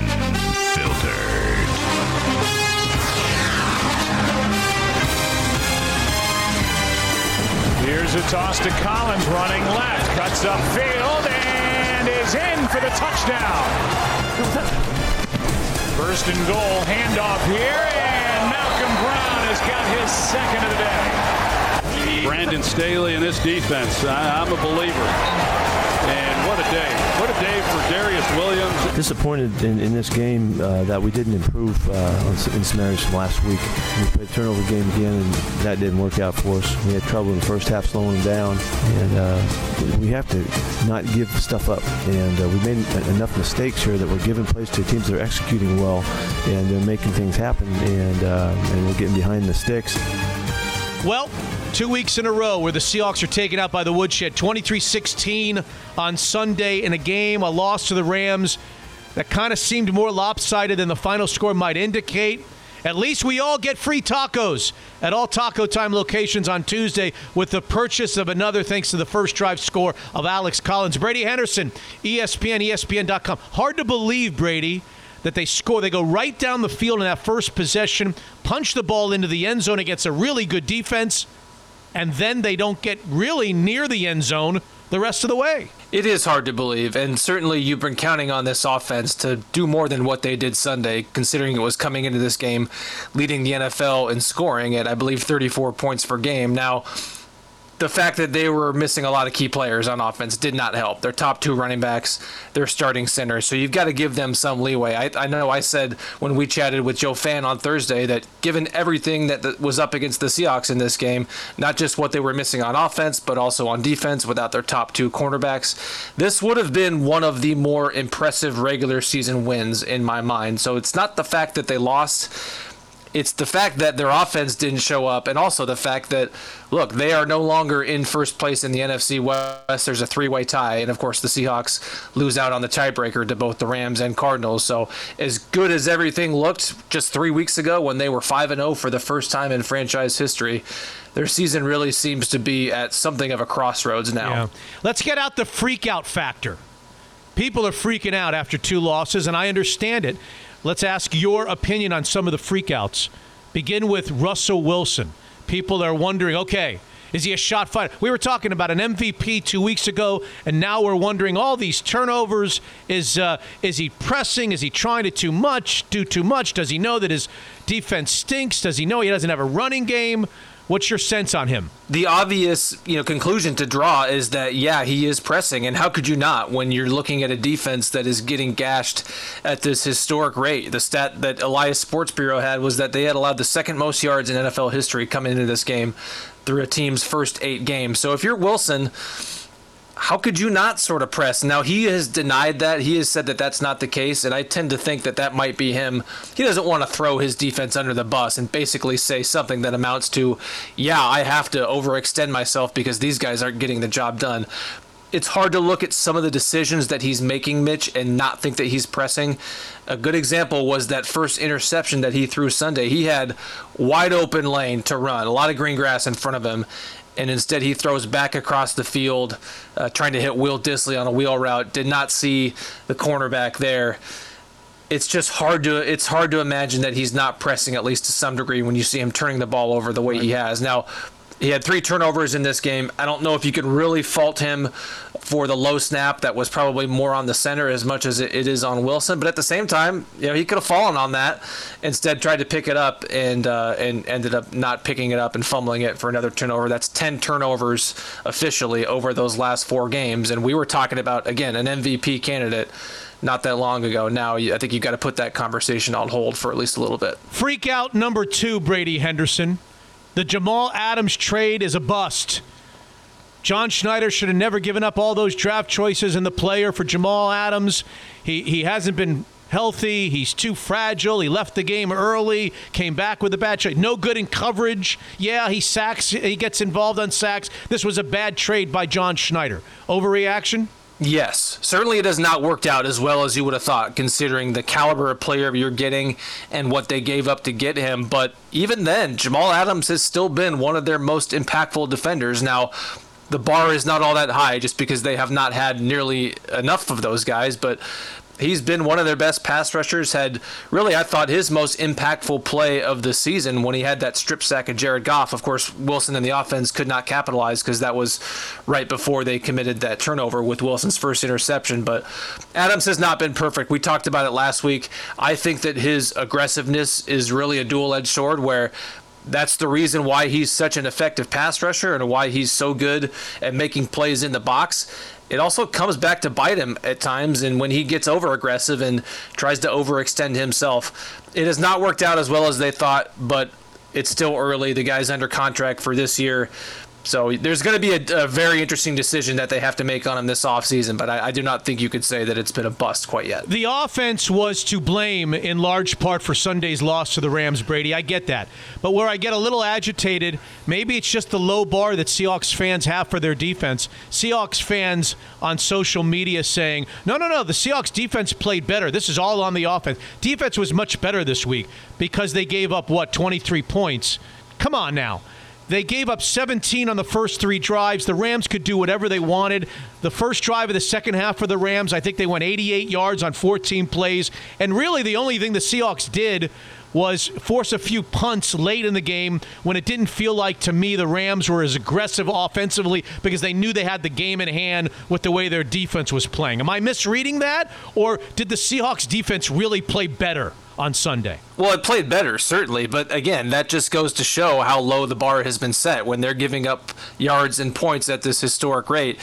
You kind of feel like, especially with the way the offense has been rolling heading into this game, at least, that yeah, you would take 23 points just because that's such a big improvement over what it's been like.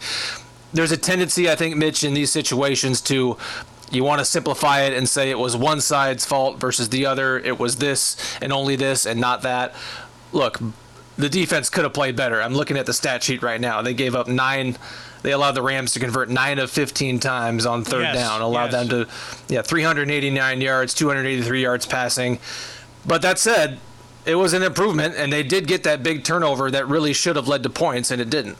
The fourth down call First possession of the second half by the Seahawks. Pete Carroll has gone for it in similar situations up to this point this year, putting the ball in Russell Wilson's hands. You and I have dis- discussed that on occasion, and yet, fourth and inches, he uh, essentially tries to draw the defense off sides, then punts to pin the team deep, and you know what happens next. 88 yards later, the Rams are in the end zone, and the game is out of hand. How about that decision? Certainly a questionable one. Now, people are hammering Pete Carroll, and I totally get that. I, I don't agree with his decision, but I also see where he was coming from there. And in you, if you read his post game comments or, or hear him say those, I think what he was really trying to say and he didn't really come out and say this outright because I don't think he wanted to throw anybody under the bus. But I think this was I think this would have been a very different story if they had either Chris Carson or Carlos Hyde in their backfield and or they had their starting center in Ethan Pocic. Look, you're talking about two of your most your two most physical running backs and your starting center. That's a lot to be missing in a short yardage situation especially when you've got an all-world player on the other side in Aaron Donald. Now, Carroll didn't say outright. He was asked, "Would this have been different? Would your decision have been different if you had Chris Carson there?" He really tilted his head and gave this shrug as if to convey yeah, maybe. And I really think that, that that is the case because the way that Carroll described it, his rationale, his stated reasoning really did not add up to me. He was basically saying that they trusted their defense in that situation more than their offense. I can understand, again, not having trust in your offense, but what reason has his defense given him both this season and leading up to that point in that game?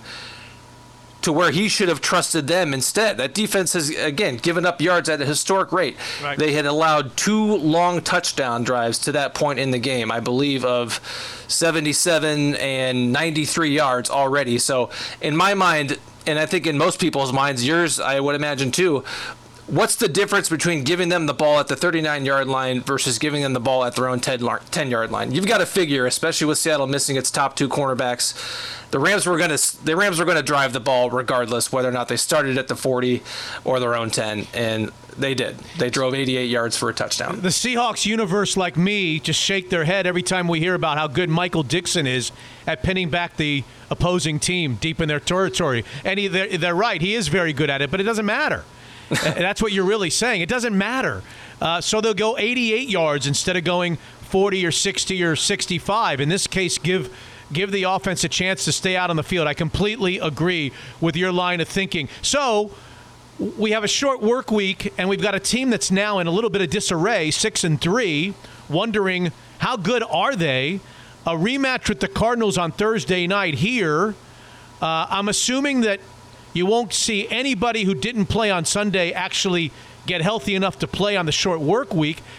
Is that A, correct? And B, how, how close to a must win situation is this for the Seahawks? Yeah, we'll see about Chris Carson and Carlos Hyde. The, the vibe that Carroll has been giving is that it's been close, that it you know it was close, but then again, it also wasn't close enough to even take it to game time for both of those guys this week because they were both ruled out on Saturday. So yeah, that's going to be one that bears watching. I'm not ready to rule them out right now, but I also, like you, I don't have a ton of confidence that either one of those guys is going to get back. Certainly don't have any confidence in Quinton Dunbar. Pete Carroll has basically been saying that he's going to be out for a while. It's going to take him a while to get back from that sore knee. Shaquill Griffin, also a maybe. Uh, Benson Mayowa, also a maybe. So we'll see, but it is tough when you're talking about a short week. Now, in terms of this being a must win game, it, it's kind of weird to think about a must-win game for a six and three team in what this will still be mid-November, but I think this is as close to that as you can get because a look at you're tied with the Rams and the Cardinals at six and three atop the division. Those two teams have the tiebreaker. Cardinals have already beaten you once, so if you lose twice to them, you're basically you're down by one game in the standings, but in effect you're down by two games. Now, I think the saving grace for the Seahawks, even if they do lose this game, is they do have an easier schedule. Remember, this this Rams game or this Cardinals game will be the final game of that five game stretch that we talked about earlier in the season, that difficult five game stretch where we were basically saying you would take three and two in that stretch. And remember, they were five and zero oh at that point, and we were talking about this being a difficult enough stretch to where you would take three and two. Well, that that stretch, their next five games after that Cardinals game, that gets a whole lot easier. They're playing the Eagles, the Jets, the Giants, Washington, uh, another team that's not very good that I can't remember. But their schedule does get easier, and the Rams do have a tougher schedule. They played the Cardinals twice, so you figure that those two teams are going to beat up on each other one way or another. Right. They, have also got to play Tampa Bay, so the, the schedule does work out in the Seahawks' favor. But you're still talking about potentially losing three straight games and really watching your lead in the NFC West slip away. So let's finish with this Brady Henderson, ESPN.com, Seahawks Insider. All brought to you by my friends at Taco Time. Taco Time Northwest. Don't forget a, a free taco when you buy another on Tuesday, thanks to the running touchdown. And the, the Taco Time Northwest app. Download order ahead, and your meal will be waiting for you just inside the door of your favorite Taco Time location. Brady Henderson is with us each and every week on Mitch Unfiltered. So the final question I have is a simple one, but maybe complicated to answer. Are we now willing to look at this team through nine games? They've played nine football games against good, mediocre, and bad opponents. And just wave the white flag and say, you know what it is? It's a team not unlike the last few years that should make the playoffs and maybe win a game and play in the second weekend, but it's just too flawed. It's just too flawed of a football team to consider it a true Super Bowl contender.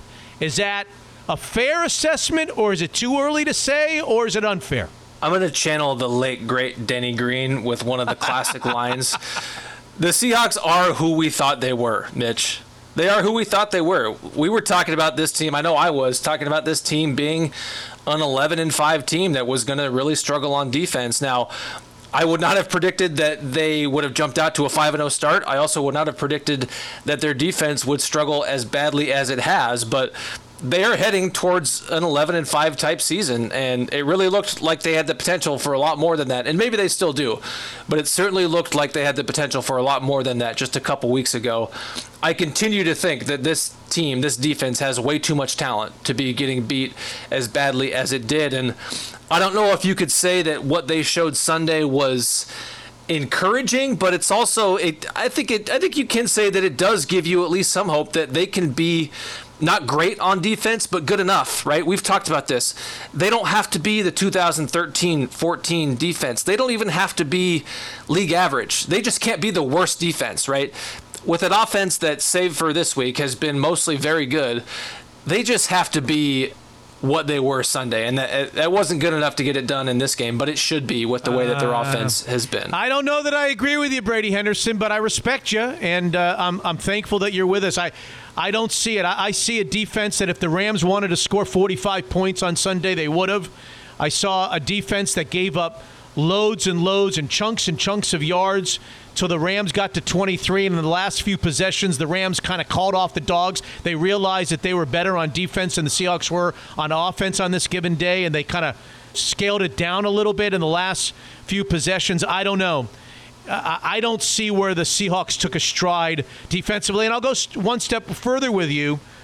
A week ago against the Bills, when they came up with seven sacks, now there was something I could put my arms around and say, all right, there's an improvement. But on Sunday against the Rams, nothing.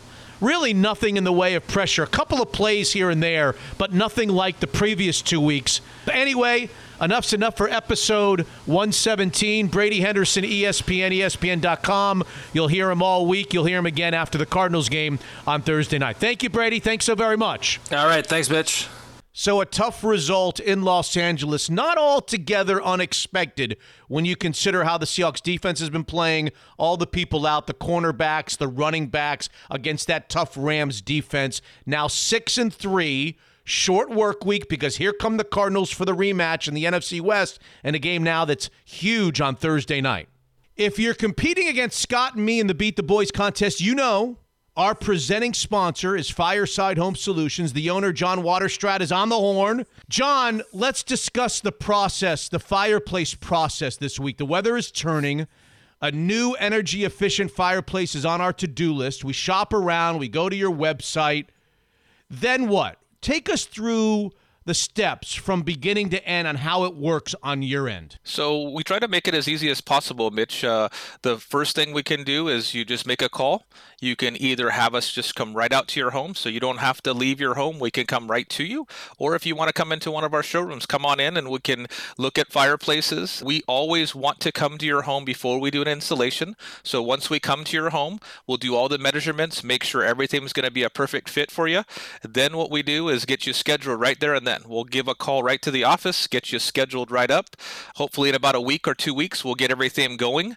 Our installers will come out, get you a nice, beautiful installation, spend as much time as they can with you to make sure you answer all your questions.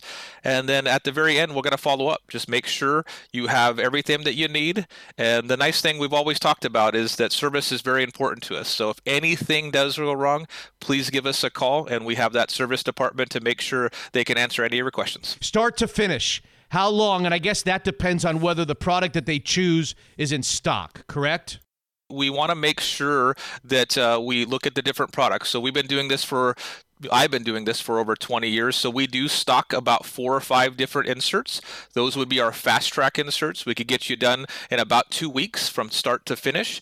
If you want to order something that's more decorative, ornate, something that we don't stock, it's going to take you uh, approximately about three to five weeks, depending on what you pick. But either way, depending on if you want to get fast tracked or if you want to get something that's a little bit more fancy. And you have showrooms from Bellevue down to the Portland area. We have listeners of Mitch Unfiltered all over the West Coast. So why don't you identify where these places are? Yep. Uh, again, our flagship store is there in Bellevue, right there in the corridor of Bellevue. We can help you out with whatever you need. Uh, we also have our Kent location and Puyallup for the South End people. But down in uh, the Oregon area, we have one that's conveniently located in Tualatin or up in the Beaverton area. Great. They are an unbelievable football season partner, hopefully all year round one of these days. Start your shopping at firesidehomesolutions.com. Unfiltered.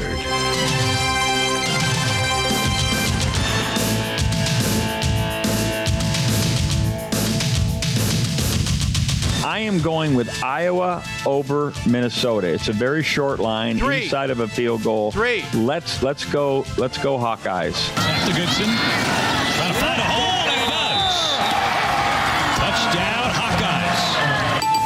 Virginia Tech right now is a very slight favorite. Yes. I think Miami is your cherry. Manny Diaz searching for answers on the sideline. King, the RPO, and there's another big play. Mark Pope to the end zone for the touchdown. And the first lead of the afternoon for number nine Miami.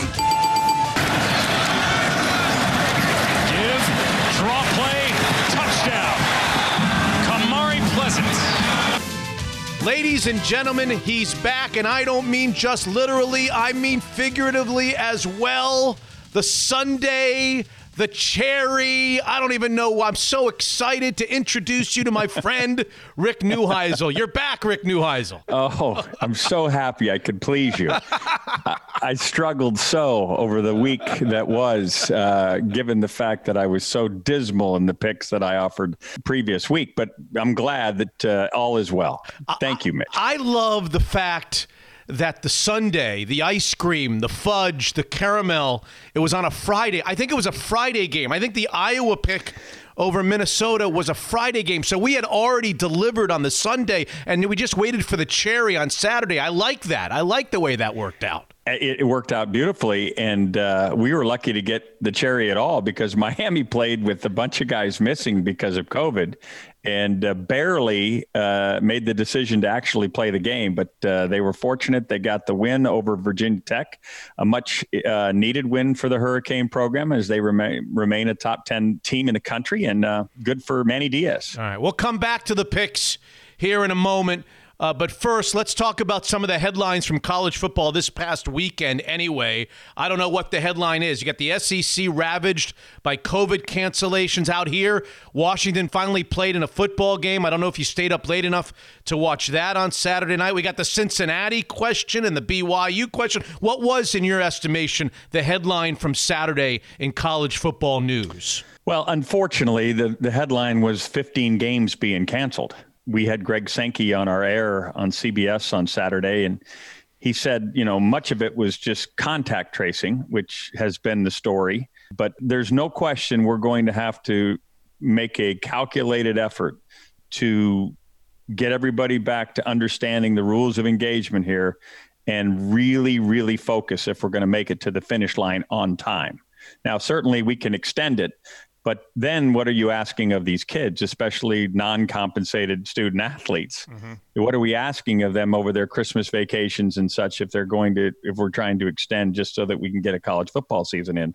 So hopefully everybody will do their due diligence and, and we can get there in the amount of time left and with very few hiccups. Let's get to the Cincinnati question. A big winner. I know that there was talk of running up the score. What'd they do? Fake a punt?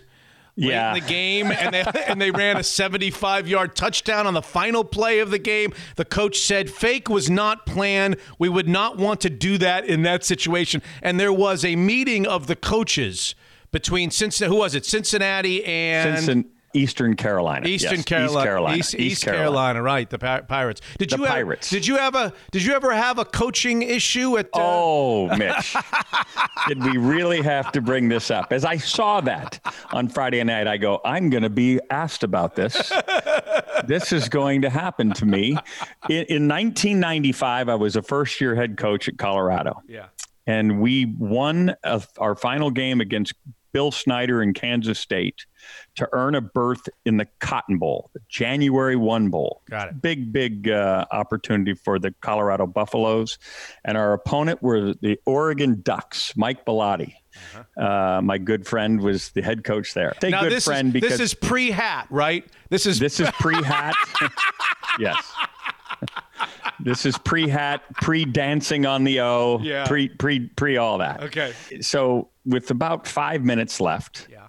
Uh, we've got a comfortable lead, but they got everybody up. They've got 11 man pressure. They think their chance to get this uh, game turned, any chance, they have to block this punt. And I'd had a couple punts blocked that year. So I went to my special teams coach. I go, Is the fake ready? He goes, Yes. I go, Run it. He got a grin on his face, knowing that, of course, he won't be blamed for it. I'll be blamed for it. And so we decide we're going to run this punt. Mitch, I swear to you, Uh, on on the graves of my ancestors, uh-huh. that I then had a conscious alert, like a red light went off in my head, going, "You can't do this." And I turned back and I went to Bobby Hauck and I said, "Bob, call it off." He goes, okay. So he signaled out there to a up back by the name of Ryan Black, who was a fifth year senior, Mitch. Mm-hmm. And Ryan Black looked back at us, and I'll never forget as he looked over to the sideline, he shook his head like a pitcher would shake off the curveball signal. And I said, Is that him telling you that he got it? He goes, That's him telling us he's going to do it anyway. and we literally threw the most open fake punt. How many ahead were you at the time? I think we were ahead 32 to 6. Oh my God. I know we were ahead 32 to 6. There's no reason to say I think. We were ahead 32 to 6. Okay. And the fake punt works like a charm. And you would have thought all hell broke loose amongst those who had stayed for the final moments in a very inclement day in Dallas, Texas. Uh huh. And uh, the Duck fans then congregated at the exit of the Cotton Bowl after I had these same words that you saw on television with Mike Bellotti, who was disappointed but still gracious. Give him credit. What'd he say? Still gracious but What'd he say? disappointed. Uh, and I went to the to the to the tunnel to leave the field, and these three fans, I'll never forget it. And I and I'm telling you, this is gospel. They were looking over the tunnel, and I'm walking out with my then three year old son, Jerry, who's now 28. So you can get an idea how long ago this was. And I'm looking up, and these guys are yelling every name known to man at me. Oh. Calling me, every- and my three year old's like looking at him like, because it looked like Huey, Dewey, and Louie with their hats, right? That it was a struggle to get my kid to ever go to oh. Disneyland after that. It was, it oh. was a horrible thing. Oh. It was a horrible thing. But I'm telling you, you it, it Luke Fickell will regret having had that happen. He will regret having had that happen because it just makes you feel bad. I mean, we know how hard this profession is. There's no reason to rub anybody's nose in it unless there's something that you're, you know, serving notice that you somebody did that to you. And it just uh, it it just was a terrible feeling. What did Bellotti say to you? He was good. He was good. He goes, "That was disappointing. That was it." That's all And I said. said, "I apologize," but because I really did try to call it off, but I didn't get it called off. To this moment, does Mike Bellotti know that you tried to call it off, or no? As we sit here today, Oh, Mike, yeah. Mike and I, Mike and I have, uh, you know, for all the angst that was, you know, between Washington and uh, Oregon, and, and all the consternation between the two programs, and with me and, and Oregon and such, uh, Mike and I and Nick Aliotti, who is a longtime staff member there, we're, we're good buddies. So we get we, we got over it. I mean, no one forgets it, but it's but uh, it, it was a regret of mine for a long time. Talk to me about the Cincinnati Bearcats at seven and BYU at eight, and everybody wondering. I guess maybe this is a sign of the fact that we didn't have a lot of SEC football last week, and everybody's wondering aloud: could somehow, some way, a Cincinnati or BYU sneak its nose into the Final Four? I don't think they can make it to the Final Four. I had hoped, and I had been beating the drum loudly uh, that we should expand the playoff This this being such an unusual year, the inability for the committee to really weigh crossover competition, you know, teams playing one another from other conferences and trying to draw some calculations from that, that's not even possible. That this would have been the perfect chance to get teams like Cincinnati and BYU in the uh, college football playoff, but they're hell bent to stay at four. And if that be the case, I don't see it happening. And maybe one of the good things that will come from this, Mitch, is the fact that Cincinnati did fake that punt. It can be construed as such that Luke Fickell felt like he needed to run it up. He's right. trying to impress the pollsters, you know, the committee, right. uh, to to give them the consideration. And if that's the kind of activity that is being uh, is being created because we only have room for four and it's the usual suspects always that are going to take those spots. Maybe yep. that is time to expand. Rick neuheisel each and every week on mitch unfiltered presented by taco time and the taco time northwest app reminding you to order ahead before you arrive and your meal will be awaiting you at the door. I've got all these little things. I've got to find out your thoughts on some of these. Things first of all dylan morris is the is the answer to the riddle that we waited until the yes. second week in November to see. According to Jimmy Lake, he start well, the other guy was hurt, but he started Dylan Morris. Dylan Morris won the job because he minimized his mistakes. That was the quote after the game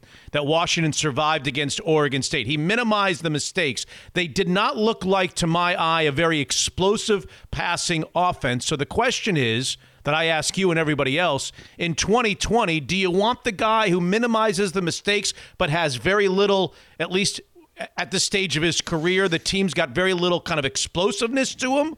Or do you want the guy that might be a little more explosive because he's more experienced, that might make a mistake? more of a mistake here and there? It depends on how explosive a guy is going to be. I'll, I'll, I'll, point to the program at Georgia, right? Uh, Kirby Smart's got a wonderful program there at Georgia, and he had a kid, this kid by the name of Jake Fromm. Sure. And Jake Fromm was, you know, very, you know, adept at handling the offense, managing it, if you will. 17 of 24 was a usual number. And if you go look back and look at Dylan Morris's lines, it's very close to that, right? Yeah. You're not going to ask too much of him. Well, Jake Fromm held on to the job, held on to the job, such to the point that all of a sudden Justin Fields – walked out the door. And now Justin Fields is a Heisman Trophy candidate playing for Ohio State and going to be probably two pick in the NFL draft. I still think Trevor Lawrence will go number one. Well, that is as much as you enjoyed what Jake Fromm did, you have to see if there's someone else. Now, if there's no one else on the roster that fills the talent uh, gap like a Justin Fields, then you're fine. But it is a precarious position when you start building the confidence of a freshman quarterback. And if Dylan Morris starts to play really well, the kid they have committed coming in, Sam Huard, now will start wondering Am I coming to a place where there's a freshman quarterback that's playing? When am I going to get to play? Mm. Justin Fields ended up coming to a situation like that, but then was used so sparingly, he left as a young head coach, Jimmy Lake's got to ponder those questions. It's not to say that you don't play your best player, but if Sam Huard rolls onto campus and he is explosive, like I've read the reviews of his play, then you can't be afraid to move him aside like Dabo Swinney moved aside Kelly Bryant for Trevor Lawrence. Michigan and Penn State. Michigan lost 49 to 11. Penn, Penn State can't win a game shocking results from well now I mean the Wisconsin win is not a shocker. I think the Wisconsin was uh, Wisconsin was supposed to win but they beat them 49-11 Jim Harbaugh can't get out of his own way and then you've got Penn State that can't win a game. What do you think? Let's let's talk on three programs there. Let's first start with Wisconsin because there's good news there. That was a wonderful wonderful effort. And Paul Chryst this is going to sound funny. Paul Chryst is basically doing what Jim Harbaugh did in the Pac 10 and then 12. That's this is what he's doing.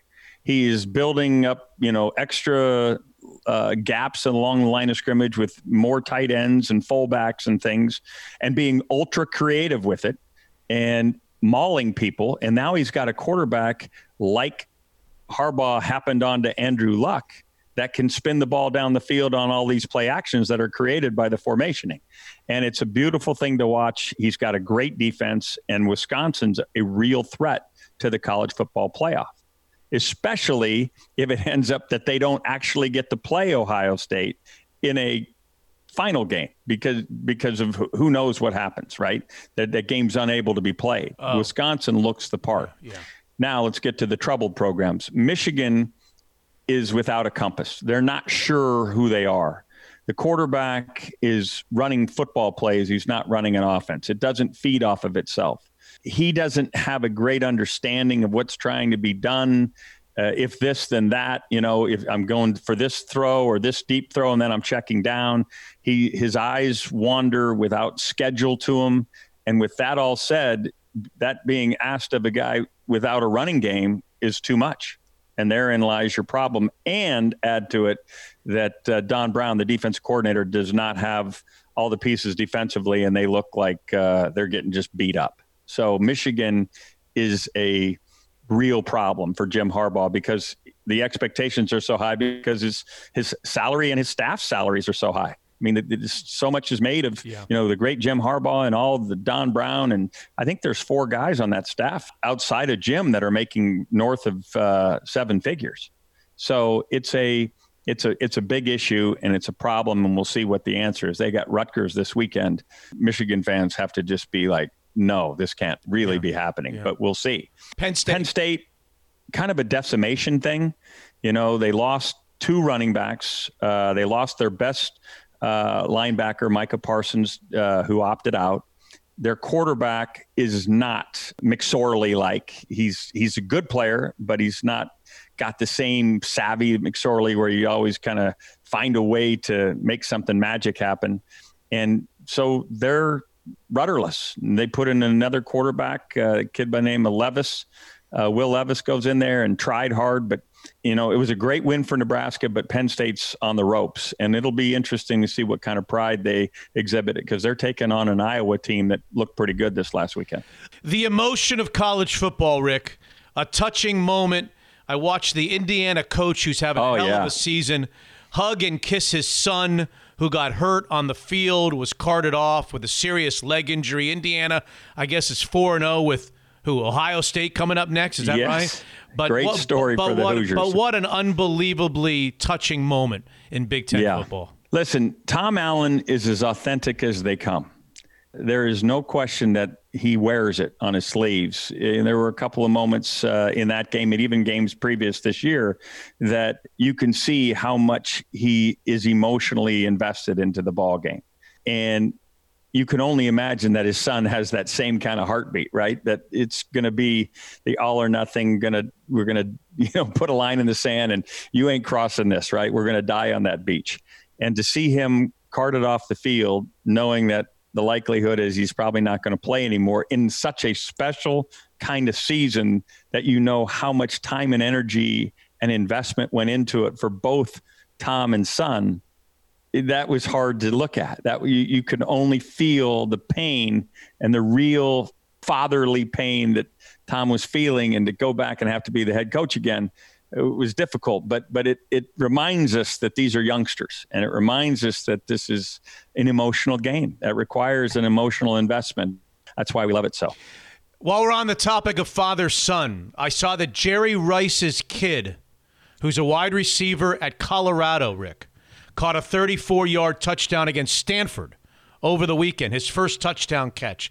How easy is it to, to be a wide receiver in 2020 with the last name of Rice?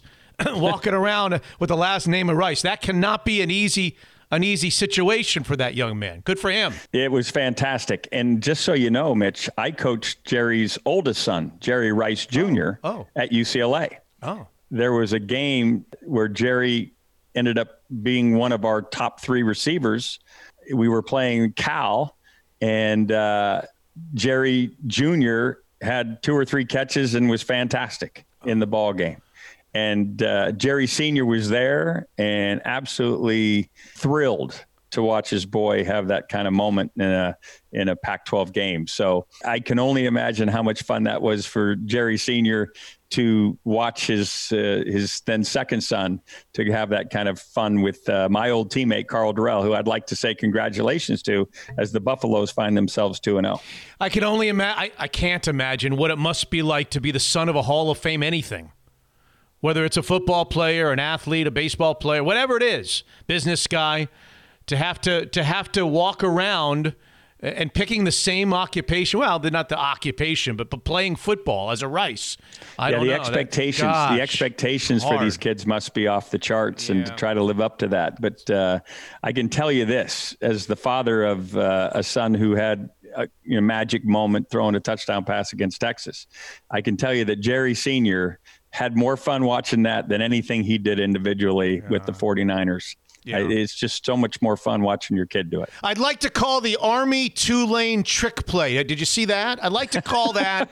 I'd like to call that the trick play that gives all trick plays a bad name. I would agree. Yeah, that was well. If there's a team we can forgive, it would be the Black Knights. Yeah. because the Black Knights average, uh, you know, I think they had three games last year, uh, Mitch, where they didn't even throw a forward pass. So the fact that they were trying a major lateral here that had to cover somewhere between 20 and 25 yards in the air, a uh, kickoff return where they just threw back trying to get it to the opposite side of the field and got it picked off for a touchdown.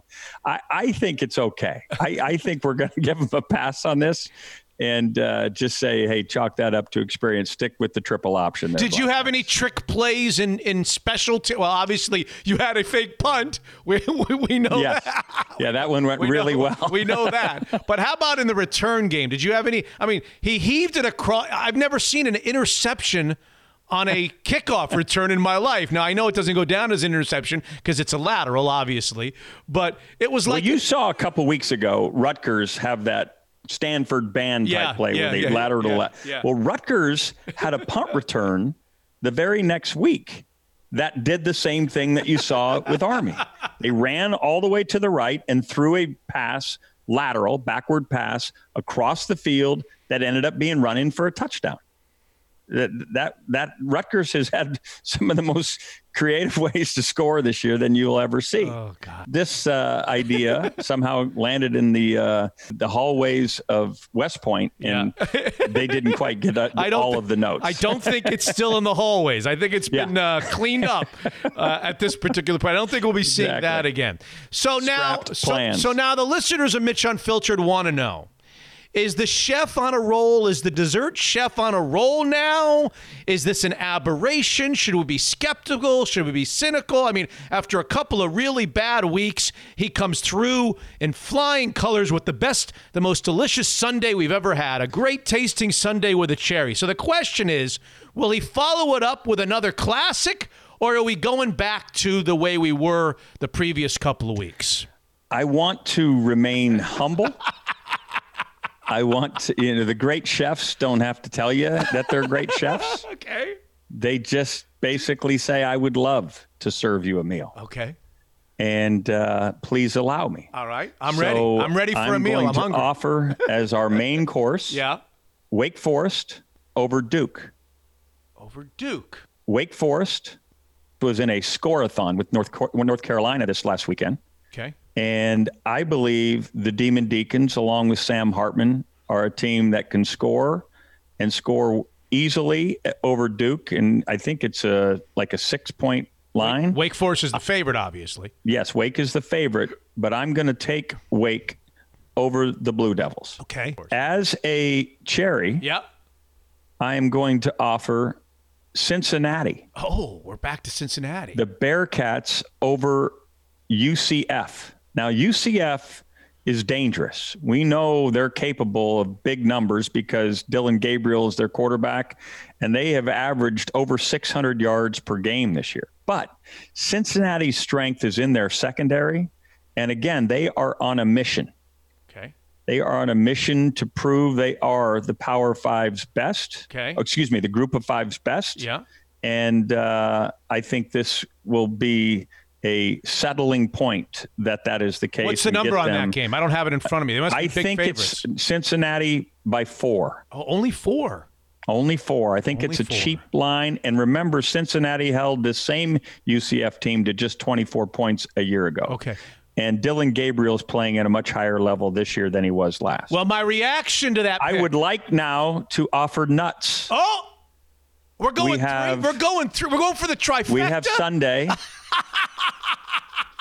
We've got ice cream. Yeah. We've got cherry. Yeah. I'm offering nuts. Yes. yes. Hopefully you are not allergic to no, the nuts. No, no. And I am offering San Jose State. Well, I'll tell you if I'm allergic next week at this time. the undefeated Spartans, who are coached by a kid that I coached at UCLA. Oh, we're all getting Brent Brennan, a walk-on wide receiver for me, who's Oh, my actually a GA on my first staff at Washington. Oh my God. Brent Brennan All is right. now the head coach at San Jose State, and he has absolutely sparked the career of Nick Starkel, who was first a quarterback at Texas A&M, transferred to Arkansas, and now is at San Jose State. And the two of them have combined for magic in the great city of San Jose State. And the Spartans find themselves undefeated, and they are taking on Fresno State at Pick'em.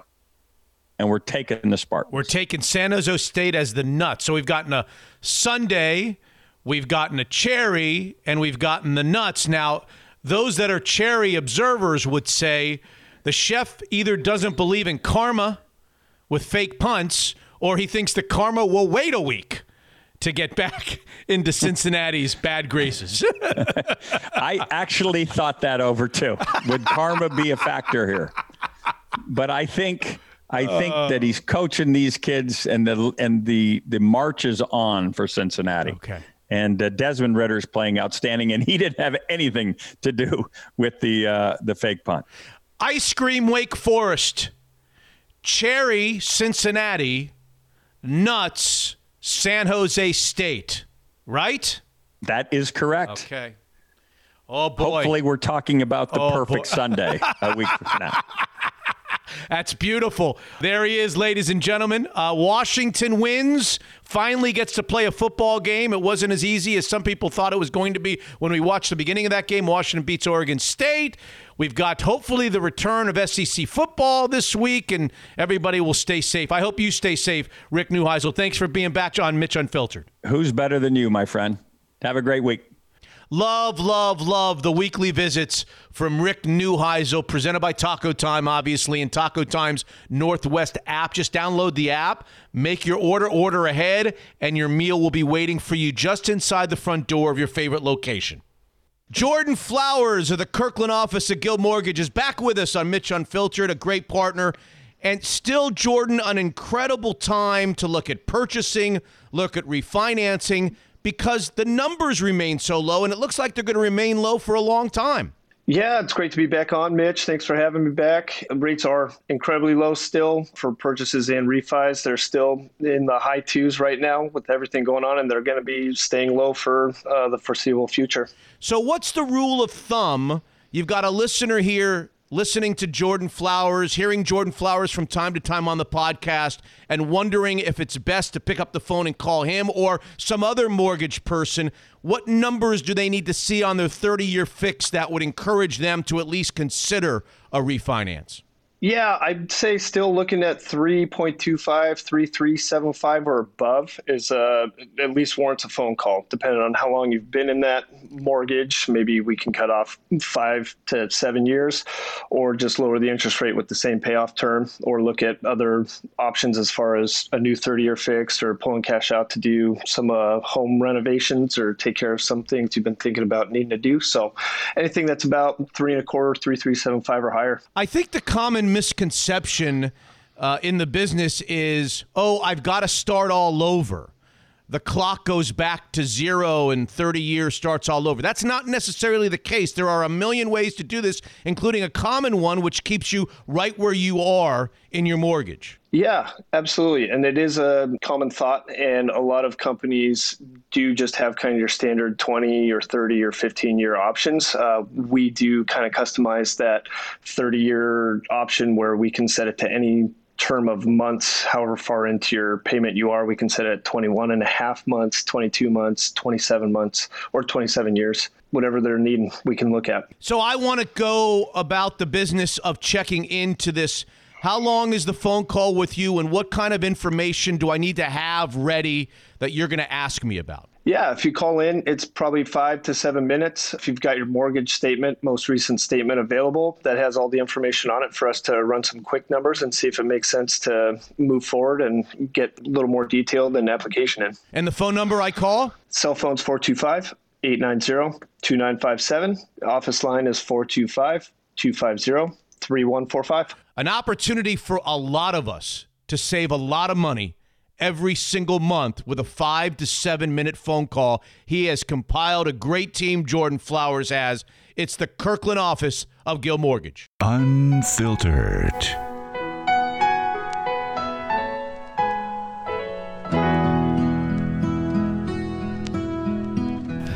And the 2020 Masters. The long awaited Masters has a long awaited champion in Dustin Johnson. It's always tough to get it done in a major, um, no matter how good you're playing. It's just, it's hard. I, I, was nervous all day. I could feel it. I mean, you know, the Masters to me is, you know, it's the biggest tournament. It's the one that I wanted to win the most. And so, yeah, I mean, I felt it all day. And, you know, I'm just very proud of the way I handled myself and the way, way I finished off the golf tournament. Well, six months delayed, the 2020 Masters tournament has finally come and gone. A former PGA Tour winner and our friend Ken Green will always be remembered at Augusta for a variety of reasons, good and bad. He's back with us to put it into words. How are you, Kenny? I'm really good, buddy. How are you doing? I'm doing okay. I suppose we should begin with Augusta National in November. Uh, the players of this era have never seen the golf course like that. You might have never seen the golf course like that. No, no one did. I mean, it. Uh, I mean, people can clearly see it. It it basically was just like a normal golf course. You know, that the softness killed them. And for the life of me, despite the fact that they have the SubAir and the heat underneath, why in today's world they don't put tarps on the greens when they know it's coming in, like it did Wednesday night and, and all day Thursday early? Mm-hmm. If they put tarps on those greens, the, the greens could have been, you know, normal speed. And I, I don't get it. But it, uh, you'll see a huge difference come April. They're, they're, there's going to be the re- the revenge. the revenge is coming. Did the course conditions compromise the enjoyment for you, Ken, watching it from afar? Well, it, it it did for me in the sense that it didn't it didn't matter where you hit it. You know, the rough was as thick as it's ever been, and yet a ball was stopping within five feet. I still think it it, it determined the you know the the winner was the guy who played the best. You know, I think he clearly uh, played better than everybody else but it, it, it, it lacked the magic that Augusta always has. You know, that excitement, you know, the roars, the, the screams. And, you know, I don't, I don't know how the viewers thought, but I, it just, it, it just wasn't the same. Should they have played it? Yeah. I mean, I, I do, I, I think it's okay. You know, it's still the Masters, and you know life happens, and you and you you know you you can't say, well, if we can't have it at this time of year, it's it's no good. So I I do think they they made the right call by playing it they just got unlucky with the weather and not having quote my tarps. Any question who the best player in the world is right now? He was coming in. He's a different guy. I don't know whether you know him. I don't know him. Uh, he doesn't. He's a man of few words. He doesn't have a lot to say. We finally saw him get choked up after uh, the green jacket was placed on his shoulders. We've never really seen emotion from him. That was a little different. What do you think of Dustin Johnson, the player? What do you think of Dustin Johnson, the man? Well, I don't know him well enough to comment on the man. I, you know, I I know he's had some issues in life, and as we all do, and hopefully he'll get through those. But as a golfer, in my opinion, there's no doubt who has the most talent and has had the most talent in the last 10 years. It's just a question of can he get driven? You know, does he have the motivation? And even though he's won, quote, 24 times, this is a guy who should probably have 45 wins right now. Mm-hmm. And his earlier life escapades may have put a little you know a little stop on that. But he's there's no doubt who I think is is the, the best golfer on on the planet. Will this open him up? You think to win a bunch more? They asked that same question after. I mean, he's won at Oakmont and Augusta National. That's a pretty good duo, right? We'll take that. Yeah, absolutely. It's well, I mean, you know, you think about it, he's been in the hunt so many different times. So they talked about it a little last night about you know inability to hold a 54 lead. And, you know, this will help. And he's got what I call a good eight years of great golf ahead of him.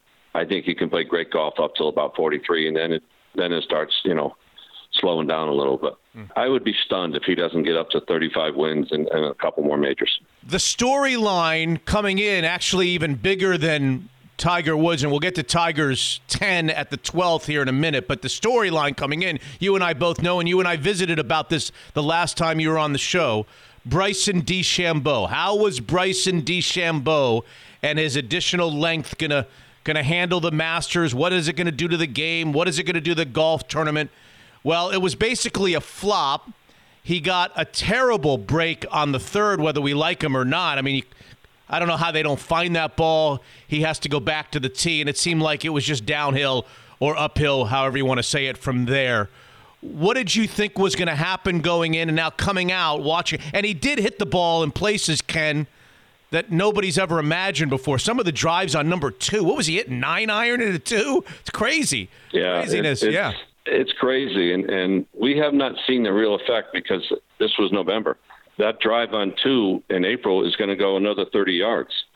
He has the potential to, if he if he plays halfway decent to wipe everybody out. Now he just it wasn't the driver that was so bad. His irons were pathetic, as pros go, of course. But uh, I mean, it was just awful, and he he just wasn't there. Now I don't know you know, only he knows what's going on inside the noggin. You know, was he tr- expecting too much? You know, he, he's so hard on himself. You have to wonder: is this? There's intensity, and then there's above and beyond intensity, and he's in that stage. And if he doesn't pull it back a little, I mean, it's like he's waiting to, to explode. Mm-hmm. And you know, golf's hard. You're not going to win every tournament. You know, the, the Jack Nicklauses and the Tiger Woods in their prime don't come along very much and Bryson is is he's trying to open up a brand new door of let's just play stupid golf and whack the crap out of it and see what happens. And you know, it just didn't work. But what will happen at a British Open? Think about this. No one no one's really brought that up. His drives at the British Open are gonna are gonna go 400 450 yards. They're gonna, he's going to be driving par fours left and right if it goes straight. Yeah. But you know, when it doesn't, that's where you pay the price. And it's only time will tell how many how many more good tournaments he has versus oh boy. It sounds like you think if he plays his irons half decently in April, there's a chance, and if he puts a little bit, there's a chance he'll lap the field, Dustin Johnson or no Dustin Johnson. You think that Bryson DeChambeau has a chance in April if he puts a decent week together to really run away? And then what does the Masters? I- and then I do, what, and then absolutely. and then what do they do? Then what's the Masters going to Well, do? that's the unknown factor. You know, it's like Tiger said it when he won wiped the field out in '97. He was hitting sandwich to every hole. Well, this is what Bryson's going to be doing, even though they have lengthened the thing almost as far as they can go. Augusta w- will not accept a someone wiping them out in April. November they'll let slide because it's you know the weather conditions are all varied. But in April, if DeChambeau goes there and, and wipes out, shoots a 23 under par, and the next guy is 10 or something like that, they're going to make some changes. And you know, if you want to play at, at Augusta, you're you'll make the changes too. Hmm. The only reason nothing's being done is because everybody's afraid. It's just a question of do we want to bring golf and shot making back to the game, or is the world okay with just fire and go, fire and go? You know, I don't know what the right answer. Everyone has a different opinion. You know, I I obviously think my answer is right. And you probably think your answer is right. Right. So you know, it's it's going to be up to the powers to be at what they do. Do they need to change the rule? What about that third hole on Friday? He hits it for the listeners who don't know. He's on Friday. He's hitting a big drive, a sweeping, a sweeping hook to the third green, trying to drive the ball on the green. It was about five or six yards off the fairway. That's it.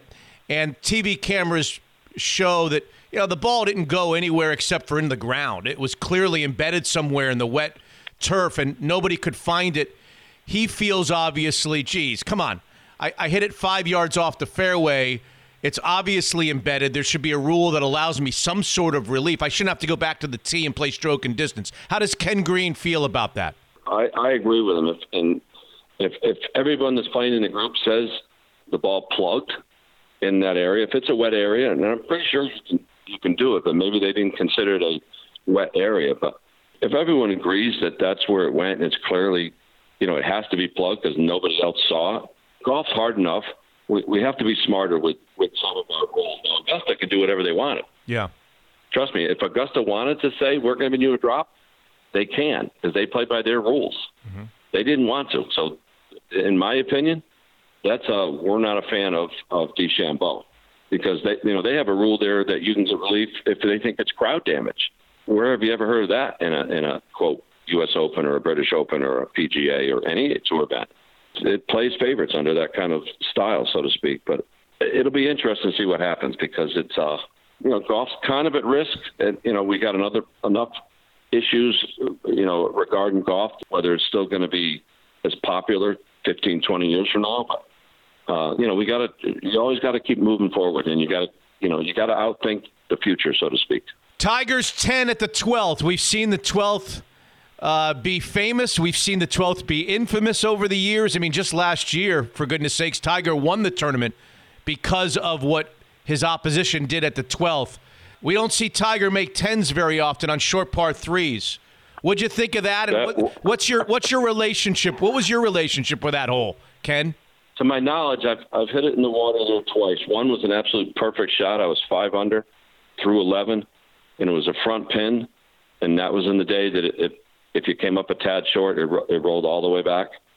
Uh, and I literally hit eight inches short of the green, and it rolled all the way back. And the other was uh, just a whiff shank, to, you know, like uh, you know, like most of them do when the pin's under it in the right corner. Yeah. You know, it was unfortunate, but you know, the, the thing I got out of it was Tiger couldn't do anything for the first, you know, 11 holes. You know, the putts weren't going and nothing was going you know, he makes the 10, is like, all right, come on, just let it go. And all of a sudden he birdies four of the last six holes. So what I would like the average fan to get out of this is you can't try too hard in golf. The more harder you try, chances are you'll spin your wheels. You only want to go one notch above trying. Really? Yeah. And then that's when you'll play your best golf. It's like Tiger knew he couldn't even have a good event, so he just let it go. And this is the greatest player in the modern era, you know, besides Jack. And it just goes to show you what effect our brain has in the game of golf. It, to me, it's just like that's a perfect example. If the average fan can understand, did you know everybody that goes out there? Sometimes they're trying so damn hard that they end up playing worse. Yeah. And that's a perfect example. If pros do it, you got to understand you just got to go out and play. Just let it happen, relax, and go. Yeah. And then think afterwards. You got to have a little I don't give an F, right? Right. A little, Absolutely. and Yep. you know what? While we're talking about it, Dustin Johnson comes across as a guy who is able to do that. That's kind of maybe what frees him up to, to go so low on occasion. You know, he wins these some of these golf tournaments, he wins by 8, 10, 11. You know, he shoots crazy scores. He might he might be exactly what you're talking about, Ken. He, he is a perfect example of, you know, who gives a flying fart. You know, he just gets up there and whacks it and whacks it. But he's not. It's not like he's careless. He's still he's trying, Yeah. but he's not over trying. He just gets up and whacks it. Yeah. All right, I'm going to hit my shot, and I go whack it. That's the average guy. Whether they play a fade 90% of the time or a draw, that's the only shot they should be hitting. All right, I'm going to get up there and whack my my fade or my hook, and you, I, I promise you, you'll play better golf. Interesting. Very interesting words from Ken Green, and I appreciate that. Um, before you go, before the tournament even started, I thought of you. Everybody thought of you that's old enough to remember you and Calc skipping balls across 16. You've talked to me about it. We've talked about your little little gambling games that you played and how Augusta National hated the fact that you did it and called you into the office. And now you've got Jon Rahm skipping the ball across, making a hole in one, and the whole world is celebrating. The Masters is celebrating. Everybody's putting it on TV. It was the highlight in the sports world that day, that Tuesday. I'd imagine you were you were smiling or giggling or scratching your head on that one. I smile on it, you know, and it would have been. It's, it's such a shame that their fans weren't there because the roar that would have happened would have been louder than any Sunday roar ever. Uh. I'm still hoping that eventually they're, that Augusta's going to give me a, a plaque or two because I deserve a, I deserve a plaque right there, and I deserve a plaque for the kids uh, caddying in the par three. I haven't given up hope yet. I think they're going to see the light. Did you ever see a guy make a hole in one skipping it off the, the water? No, I have not. That's the first time. But see, this is how, how much they've embraced that. They use the, the pin where the ball will actually float towards the, the pin. Right. So that they're they're actually encouraging it, and that's how much Augusta has changed. You want a you want an apology letter for all the grief that they gave you over the years? no, I'll be okay with just a plaque. just a plaque. I'm actually going to have a couple plaques made up uh, for my Nip Open here, and, and get my own, you know, get my own fame for those two first that I've created. Uh. and, and I'm toying with sending them up to, to Ridley and see if he'll sign them. Yeah. well, tell them to, to place them on the on the premises. I'm sure I'm sure that that's a very easy thing for them to do to plant those in the Yeah, ground. well, they've got them all over the place. You know, they got the Hogan Bridge, the Nelson Bridge, you know, the Jack this, and you know, uh, I, you know, I'm, I can hope. I'm still hoping. Ah, let's talk again in April, Ken. It's great to visit with you. I hope you uh, you and your family are okay, and I appreciate your time again here on Mitch Unfiltered. Thanks for being back on. You got it, big boy. Have a good one. So there's my man, the always colorful Ken Green, pun intended. The 2020 Masters is over, but the 2021 Masters, we won't have to wait for long because in six months they'll do it all over again in April 2021. Hopefully the patrons will be back at Augusta National. It'll be more normal of a Masters tournament.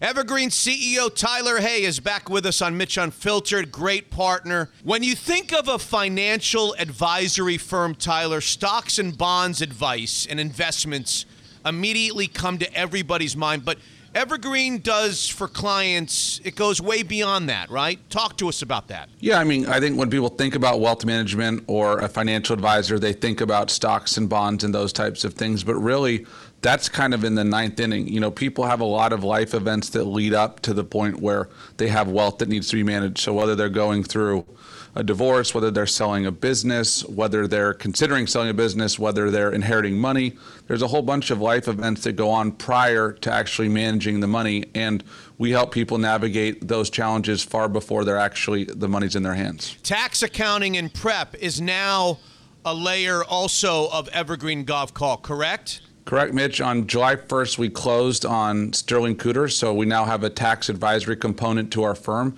So clients don't have to play quarterback in between their financial advisor and their CPA and making sure all the documents go back and forth. We just handle it for them. So, for Mitch Unfiltered listeners to find out more about Evergreen Gavekal, they've heard about you for years now on our on our podcast. Start with the website. Start with the newsletter. Yeah, they can go to the website and read the newsletter. That gives them a little bit of uh, insight into how we think. And then there's also a, a client uh, compatibility survey that, that kind of helps us identify who might be a good fit for us. Evergreen Gavekal and Tyler Hay and the whole crew with offices along the West Coast. It's terrific to have them be a partner of Mitch Unfiltered. Evergreen Gavekal, a premier wealth manager in the Northwest.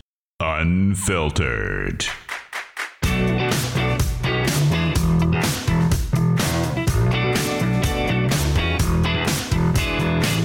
Other stuff segment episode 117. We talk Seahawks. Yep. We talked Golden Tee. I'm really good at Golden Tee. I six seven under. I love that. I could be mistaken. Maybe I'm maybe I'm 16, 17 under. Oh, that's different. Maybe I don't know. I, I was yeah, ask Dustin Johnson. That's a little different. Six and seven under versus sixteen and seventeen under. If you're if you're sixteen and seventeen under, Yeah, then maybe- you're good at it. I, I probably was You're really good. There were times when I'd get off the air at 10 a.m. I'd Yeah. go to Goldie's on 45th on a Friday. Yeah. Get a pitcher of beer, a pack of cigarettes, and tons of quarters. I'd just play by myself. really? I love it that much. Yes, I was really good. I got it upstairs. I, well, as soon as we're allowed to like you know mingle with each other, you know, without this, you know, six feet apart, I'll I'll go up there and Yeah, play. I can't in wait. fact, I, I think we're breaking a rule right now. But we're uh. members of the media, so I think maybe are we breaking a rule right No now? No one's calling us essential. They're saying no. They're saying no. You got to be with your family inside, and you're not my family. That's true. Yeah. But we all we do a podcast. Does that count? Like, could we get in trouble for doing this? Well, no, because see, one of your kids moved out, so now I still you still have four. the, the capacity hasn't changed; it's still four in this house. Uh. Masters, though, did you enjoy it like you thought you would, or was it weird, or what'd you think about it? I love the Masters. I love golf. I loved it over the weekend. It was it was great. I had a great time watching it. You woke up and you're excited. It wasn't even close to what the normal thing was. Really? Not even close? Yeah. If I'm being honest. Okay. Well, a few things happened that really took the starch out of it, even though I, I don't want to be mischaracterized. I still really enjoyed it and watched a ton of it on Thursday, Friday, Saturday, and Sunday, and got up really early, weather delays, and did the whole thing. And I just, anytime I can watch Augusta National, just that golf course and the greatest players on that, and watch that second 9 and 13, 15, and 12, it's, it's, it's, it's, it's better than any other tournament to watch, even in its current shape. Gotcha. But a, Dustin Johnson ran away with it. He was never really challenged. Ah. There wasn't any kind of intensity and excitement and and you know close calls at the end. I mean, we we and then there was no patrons there. There were no roars. There were no there was no Uh. big. It, there, there was just something. There was so- obviously something missing. Like every sporting event we've watched so far, NFL, college football, it's all just. I don't weird. really notice it in the NFL as much as I noticed it in the Masters. I I- I don't know. I don't pay close attention to the NFL for some reason. The NFL feels the same, even though I know it's different. Yeah. I don't know if that makes any sense. Well, yeah, it's going to be different Thursday when the Seahawks would love some fans in the crowd to get them going. Yeah. You know that Yeah. that's when it feels different. Yeah, The- so I liked the Masters. Okay. I enjoyed the Masters, but there was a few things terribly missing from the Masters. and to no one's fault, just it is what it is. Well, I mean, Dustin Johnson was so much better. I think it would have been better had there been a couple of other big time world world players, you know, world acclaimed players that were pushing him, Okay. and that there were eagles and birdies on the back nine, and there was, uh, you know, seesaw battles. One guy takes the lead, one guy, you know, all of that was missing, and they didn't have fans, and you know, no roars, and so there was something. It was a it was kind of a ho hum last round. Okay.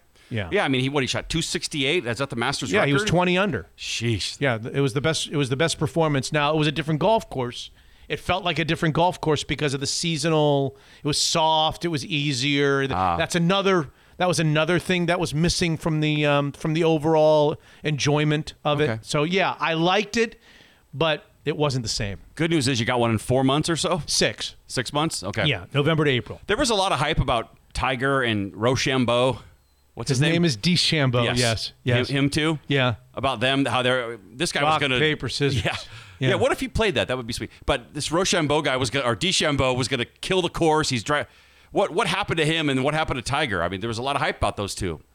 Well, what, what happened? Yeah, I mean, I didn't watch the whole thing. Well, but- uh, De- DeChambeau uh, just didn't have it. Okay. I mean, he was he was bombing the ball to different places that no one's ever seen. He was hitting the ball further than anybody's ever hit it there. Okay. There's no question about Like it. He was said hitting, he would. He would. He was hitting irons into par fives, like nine irons into two, whatever. I won't get into the specifics with you. We just had Ken Green on, so the people can listen to that interview. But um, he was just sloppy with his iron play, and he just didn't have it. He claims he wasn't feeling good, that he thought he had COVID, and he went and got tested, and he had a member of his team. He woke up and he had lost his equilibrium a little bit. And he wasn't feeling right. That's what he claims. It, it it felt a little excusey to me. a little sore losery. A little sore. He's a little bit of a sore loser to begin with, and I just think, uh, do we need to know that? I mean, just keep that in. You don't have to. You don't have to tell us. Yeah. You just didn't have. Either it you're going to play or you're not, right? I mean, He played. If you're sick, don't play. He just didn't have it. And then, t- to his credit, he got he got he got jobbed on a ruling on something crazy happened, and because there were no fans there. It would have never happened if there were spectators. It was just a normal Oh. golf tournament. He hit a ball on Friday on the third hole. That was like seven yards off the fairway. No big deal. And they couldn't find it. It clearly landed and plugged because it was wet. Oh. And there oh. was nobody there, no fans there, nobody there to say, hey, that's right there. So they went looking for it. And It was only like five yards off the fairway. It wasn't in bad shape at all, but they couldn't find it. And they called it a lost ball. They made him go back to the tee and they called, hit him for the penalty. And he thought, geez, we know it's right in this area. It must one be took it." plugged. nobody took it. I mean, it's, I didn't lose it. I mean, I, and they, you know, so he got jobbed a little bit. Okay. But you know, whatever. And, and, and Tiger, Tiger was okay. Tiger was on the first page of the leaderboard the first day. That was Saw that. exciting. Yeah, first day. And he was kind of hanging around, and then he got to 12 on Sunday. Tell me about that. I saw a 10 on a hole. Yeah, he he had a 10 on the par 3 12th, which is one of the most famous or infamous holes in the history of golf, the par 3 12. In fact, what's ironic, if you want to use the word ironic, is he won the tournament last year in one of the most impressive feats we've ever seen in sports at 2019. He won his fifth Masters jacket because everybody went into the water at 12. Oh. He was oh. behind, and all the contenders, one after the other, went right into the water in 12. And he was the only one who played it well, and he ended up winning the tournament as a result. Yeah. So one year later, or 16 or 18 months later, he, he wasn't going to win anyway. He wasn't anywhere near the lead, Yeah. but he gets to 12, where essentially he won the tournament 18 months earlier, and he plops one in the water. Then he hits, he drops, hits another one in the water. Oh. Then he hits it up in the bunker and hits another one in the water across, Oh. and he makes 10. The neat thing about it, as Ken Green pointed out, is he turns around and he birdies five of the last six holes. Oh, wow. Yeah. He played his best golf of the week in the six holes after he made the 10 on the 12th hole. So yeah, I just saw the picture of him. Yeah. looked like he was throwing his club up in the air. He was just after he, hit, you know, after his tenth, he just you could see him just pissed you don't off. see that very often. Tiger Yeah. Woods taking a ten. A ten. I mean, how how often does that happen in golf in these tournaments anyway? Well, I Forget can Tiger. tell you. Uh, no, I won't say. Why? I was going to say I played that hole four times, and the, the worst score I had was four. That's all I'm going to say. sure you did. Ah. yeah, well, I didn't watch a ton of it, but I'm, I'm glad you enjoy. I'm glad it was on, and pe- people seem it's to my really favorite enjoyed it. thing. Yeah, Wh- When it's real and it's normal and it's April, it's my favorite thing in sports, the Masters. So I don't have to wait. Spring and- I don't have to wait a full year. I just wait six months. yeah. Well, that's good. Yeah. all right, Yeah. all right. You ready to go here? Yeah. Legendary Dodgers manager Tommy Lasorda. He's in a serious condition at a Southern California hospital in the ICU with heart issues.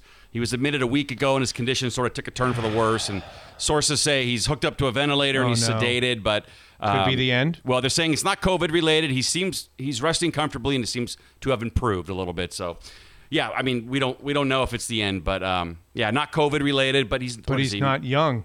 Yeah, what is he? I think he's 93. I, I don't know why I didn't write it down. I thought I read 93, but as you know, he led the Dodgers to eight National League, you know, West Division. He's just Hall of Famer, Yeah. Hall of Fame manager, great guy, pitch Yeah. man. My whole life, I see him slim fast, and the you know, I lost 30 pounds. Oh, yeah. just seems like a, a cool, Well, he's the great baseball guy. He's part of my my upbringing in sports. How so? What do you mean upbringing? When I got my first internship, I was between my freshman and sophomore years in college. Okay. And I got an internship in New York at what they called NBC Radio in New York. All It right. became something later. It became like mutual broadcasting, whatever, in Washington, D.C. But it was NBC Radio in New York. And I was a freshman between my freshman and sophomore years in college. And I went for an internship. I got it. I moved to New York for the summer. And my first day or second day, they give me this assignment, which was called a sports feed. Okay. A sports feed back in the old days where there was no internet or anything else.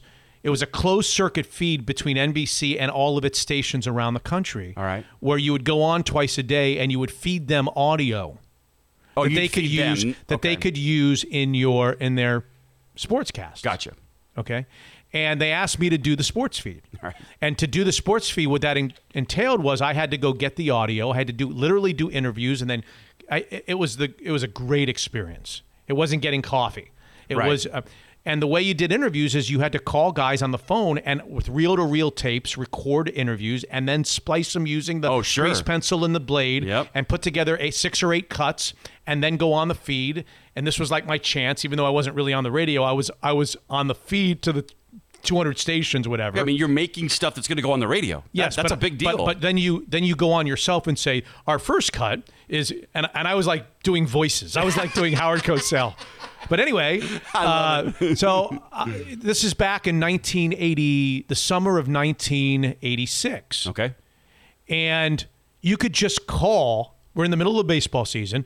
There was the little blue book or whatever it was. Oh, yeah. And you could just Blue call book. people. They didn't change their name in hotel rooms. It wasn't like everybody. It wasn't the media wasn't like it is. Yeah. There's no internet. You could just call people in their hotels if they were on the road. Sure. And my boss says, I said, so who, sh- who should we get today? And he says, this is my second day. He says, let's get Tommy Lasorda or some Dodgers because they were hot or whatever, and they were in Cincinnati. Call him in his hotel. Here's the book, and call him. Do ask him if he can do an, a, an interview, and cut up six or eight cuts and send them down the on the feed. I was like, this is. This is like, does it get any better than this? right, yeah, yeah. I'm this gonna- is my career. This is going to be my highlight of my career. Your career. I'm going to talk to Tommy Lasorda. That's pretty cool. I think I'm going to try. Yeah, yeah. But I have to call him. I have to call the. Who knows? You might just yell at. I, mean, I was so freaking nervous. Yeah, no, I've been yelled at by trying to book guests for you Oh, and oh. other people. Yeah, yeah. Who was uh, Hacksaw Hamilton? Was that Hacksaw Hamilton. Oh, he was not nice to me. Really? Oh, he was That's just not- Well, he was just you know grumpy. Was and- he? Anyway, go ahead. So I call the uh, the the hotel in Cincinnati where the Dodgers are staying. Front desk, Marriott, Cincinnati. Uh, Tommy Lasorda's room, please. Can you spell that? L A S O R D A. Yeah. Okay. Hold on. Putting you through. wow, And it starts ringing, and my whole life is like flashing in head. sweat's coming down. I'm telling you. Yeah. I'm like, eh, part of me was like, please don't answer. Please don't answer. I don't even think they had voicemail back then. Please don't answer. Yeah. It just would go back to the front desk. And all of a sudden I hear, hello. Oh no. And it's like an echo. There's like an echo behind it. Okay. I'm like, Mr. Lasorda, my name is Mitch Levy. And I had like, I had written it. It's right here. It's right here. My name is Mitch Levy. I'm calling with NBC Radio in, in New York. I was wondering if I could get a few comments about the upcoming road trip in Cincinnati that I could send down to our 245 affiliates. And he says to me, No problem. Call me back in 10 minutes. I'm taking a shit. Oh my god. my first day. Oh my god. Oh my god, that's amazing.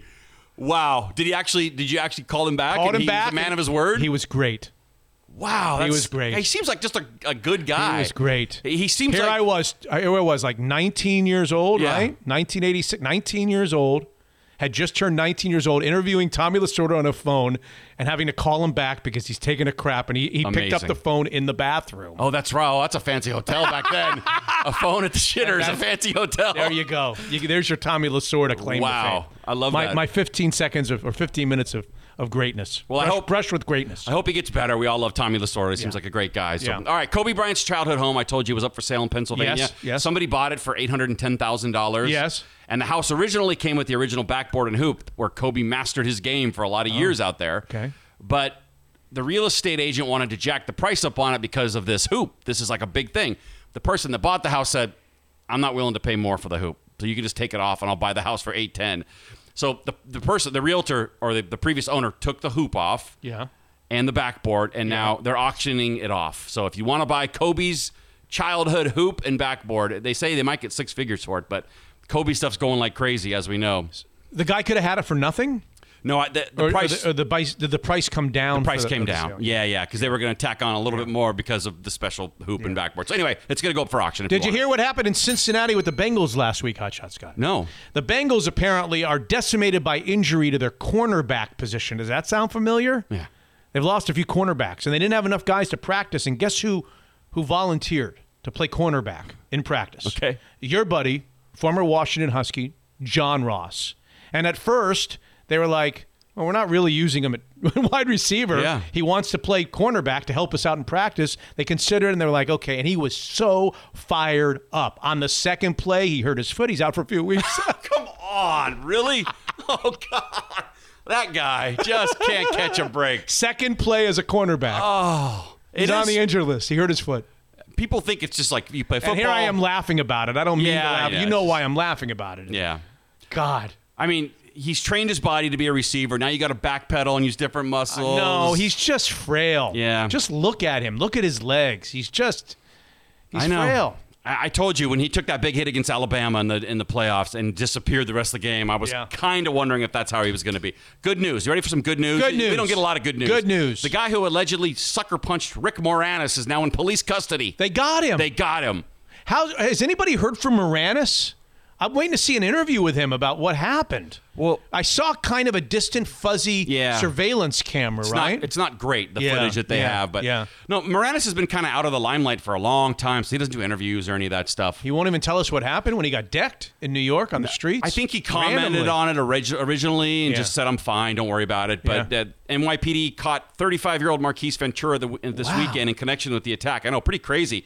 I guess they recognized him from some other mugshots somehow. They remembered his face, and he was booked on a felony assault charge. And it, it, the charge went actually up because I didn't know there's a law that if you beat up somebody who's 65 years or older, it's upgraded. The charge is upgraded. Don't And- throw a punch at me. and right, and which I think it should be, of course. But Rick Moranis is a, a ripe 67 years old. Can't believe it.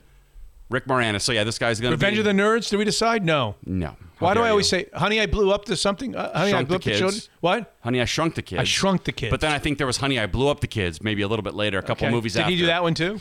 Oh, he did. He did them all. He did them all. But yeah, he hasn't really done much. His his wife passed away, so he oh. quit acting and just took care of the kids and just sort of. Oh. I think he made enough money to not have to work. But he he is in a commercial, by the way, for some cell phone company now. Historic hire this week by the Florida Marlins. Is that on that. your list? I have it. Yeah, Kim Ng love it. is the first female general manager in major professional sports. 2020. It's great. Here you are in 2020. Yeah. Crazy. Crazy that it hasn't happened until now. Um, I'm very curious to see how this goes, how it's received, how she does. Apparently, I don't know anything about her, but what an impressive resume she has. She's been in baseball for like 30 years. Yep. She's photographed. uh, She was part of, I think, Derek Jeter's rookie year in New York and whatever. But uh, she is the first female general manager, and I thought I'd bring that up in major professional sports. Yeah, she and in- is she the first of many? We'll see. She interned with the White Sox, interned, worked her way up. She was assistant general manager with the Yankees and the Dodgers. She was part of like eight World Series teams. And Crazy. Yeah, that's great. Happy for her. That, that's really cool. Congratulations to her. All right, next time your wife's in Costco buying the five gallon thing of peanut butter or whatever the hell people buy there these days. Right. Have a look at their newest item. Chicken bakes. Yeah. Oh, those are good.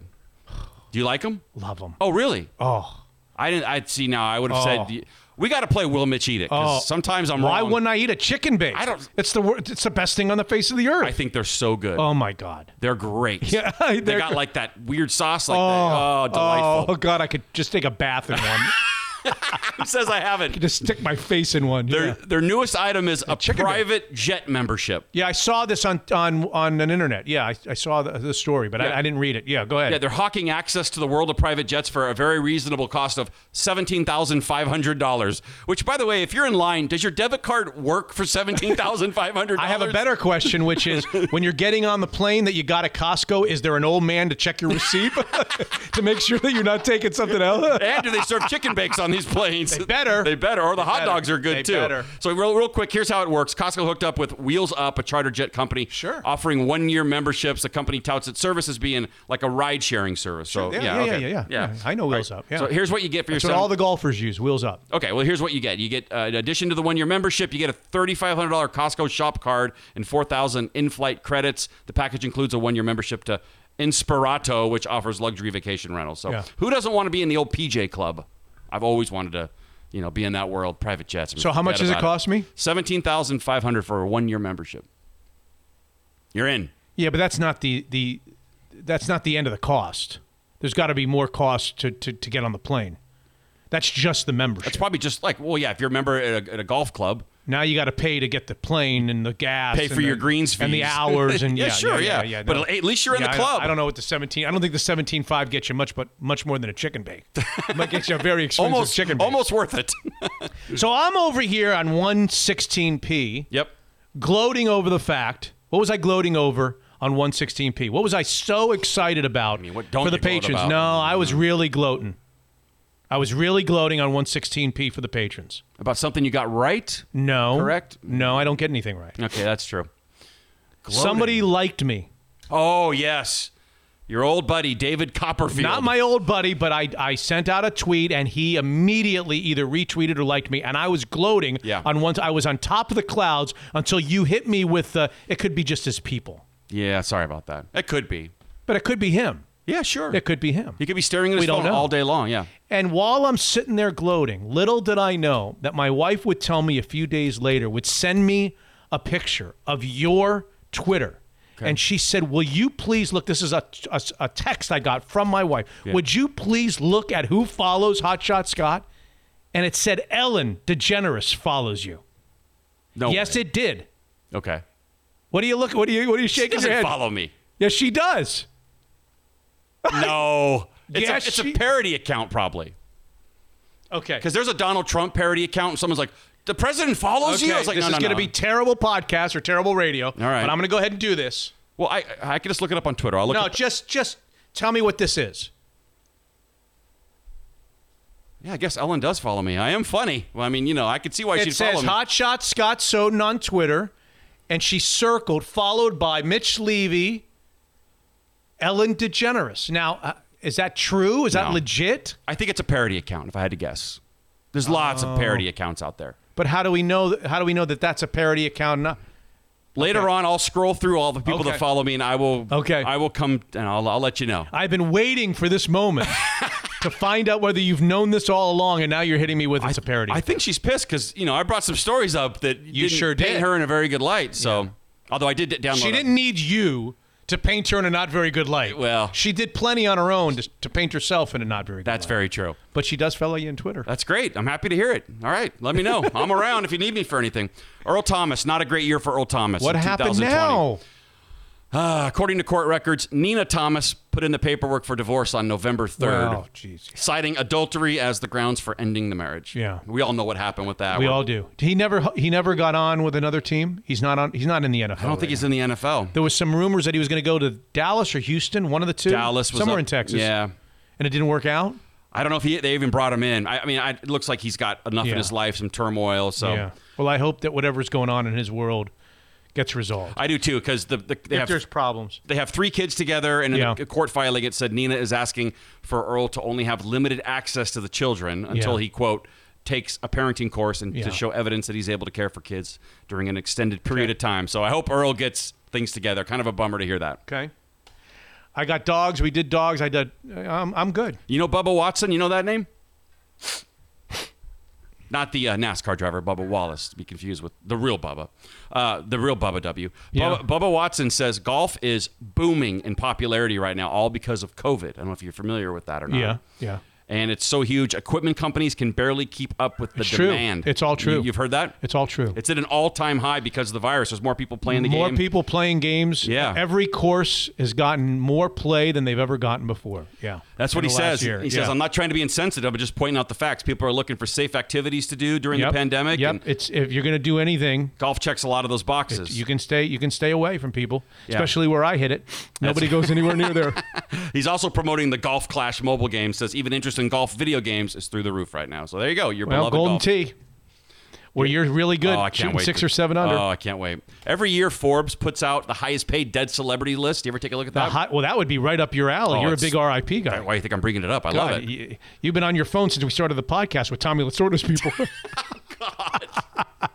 Is he close? Is he close? All right. Uh, so dead celebrities. You know how this works, right? no. So who?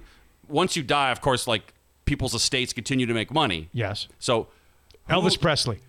Elvis Presley is in the uh, top five. He's number five with 23 million. I bring it up really because Michael Jackson. Number one, Michael Jackson, 48 million dollars in 2019 Okay. or 2020, I guess. Okay. So I did it. I got it. I got it right. But Kobe Bryant made 20 million so far this year in 2020, which is why I brought up. Dr. Seuss, number two. The uh, Peanuts creator Charles Schulz. Charles Schulz. Sure. Yeah, number Yeah. three. Uh, Arnold Palmer Yeah. is number four. Yeah. $25 million. Oh, sure. Sure, how? Golf courses or what? Go to the supermarket and go look at iced tea. Yeah, that, I guess, yeah. You ever heard of an Arnold Palmer? yeah. Okay. I thought he was named after the drink. You thought? Yeah, Yeah. is that right? my, my son thought it was a Carson Palmer. That's right. Shows his age a little bit. hey, Dad, I know what you're doing. You're making a Carson Palmer. it's another time to scare people about murder hornets, although this is actually some good news because we found out that there were 200 queens in the nest, right? So we're like, well, you said there could be one in your driveway for all you know. Sure. Well, Chris Looney from the Washington State Department of Agriculture, which is studying these things, tells us Yeah. there's no particular reason to believe a lot of murder hornets got out of that nest. And even if they did, the majority of those queens are unlikely to start their own nests. So few. You can sleep well tonight, okay? I love the murder hornets. Yeah, they are, they are kind of fascinating. I'm a big fan. All right. Phil Collins. We're back to Phil Collins. Well, I told you I had a Oh, story about him. Yeah, update. All right. He says his ex's accusation about him reeking like hell is a blatant lie and a cheap attempt to smear my name to get millions of dollars. So apparently, How does she smell. get? How does she parlay saying that he reeks and doesn't shower? How does she parlay that into millions of dollars? I think it helps her divorce settlement a little bit. I don't know as a works. reason as to Uh, why, like he was a bad guy. I didn't want to. I didn't want to be around him. I'm having trouble connecting the dots on how that could lead to her gaining more of his fortune because he didn't shower. Yeah, I mean, it's not necessarily not showering, but he's he doesn't take care of himself. I didn't want to be around him. That's why I want to divorce him. Yeah, I mean, it's not. It's Mm. Yeah. she's probably grasping at straws. But Yeah. just so you know, he he said that's bull crap. I do not smell. That's what he said. It's all a bunch of nonsense. Ask Philip Bailey. He says it's either lies or gross exaggerations, pointing out that much of it is contradicted by the fact that he says he's currently preparing to tour with Genesis after the pandemic passes. How about that? good for him. Can't play drums anymore, but he can at least go sing. okay. All right, real quick, R.I.P. Paul Hornung. Oh yeah, the Golden Boy. which is in my world in esports world I used to be in the most popular caster in the whole thing is he calls himself Golden Boy. So I saw R.I.P. Golden Boy on Twitter. I'm like, this guy's like 40. What happened to Golden Boy? No, no, no. I didn't realize there was actually another guy named Paul Hornung. also, Do you, ne- had you never heard that name before? No, of Paul course Hornung? I've heard Notre Oh, yeah, Dame oh, yeah, and Packers oh, and all yeah. that. Oh yeah, yeah. Yeah. Blonde hair, like good looking, handsome, very good looking, talented, very marketable. Yo, yeah. Yeah. Oh, yeah. Yeah, so the cause Hall was um, was dementia that he died of at a senior living facility, but I didn't know that he had a lawsuit against Riddell, the helmet people, for concussions. Oh.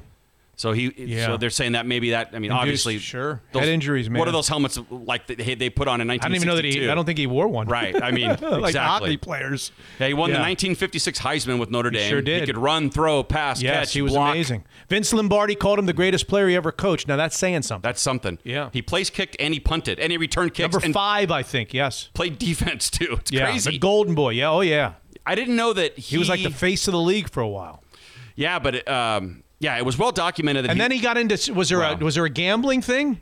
apparently he liked the ladies and Like an, the ladies? an occasional adult beverage. Yeah. and gambling.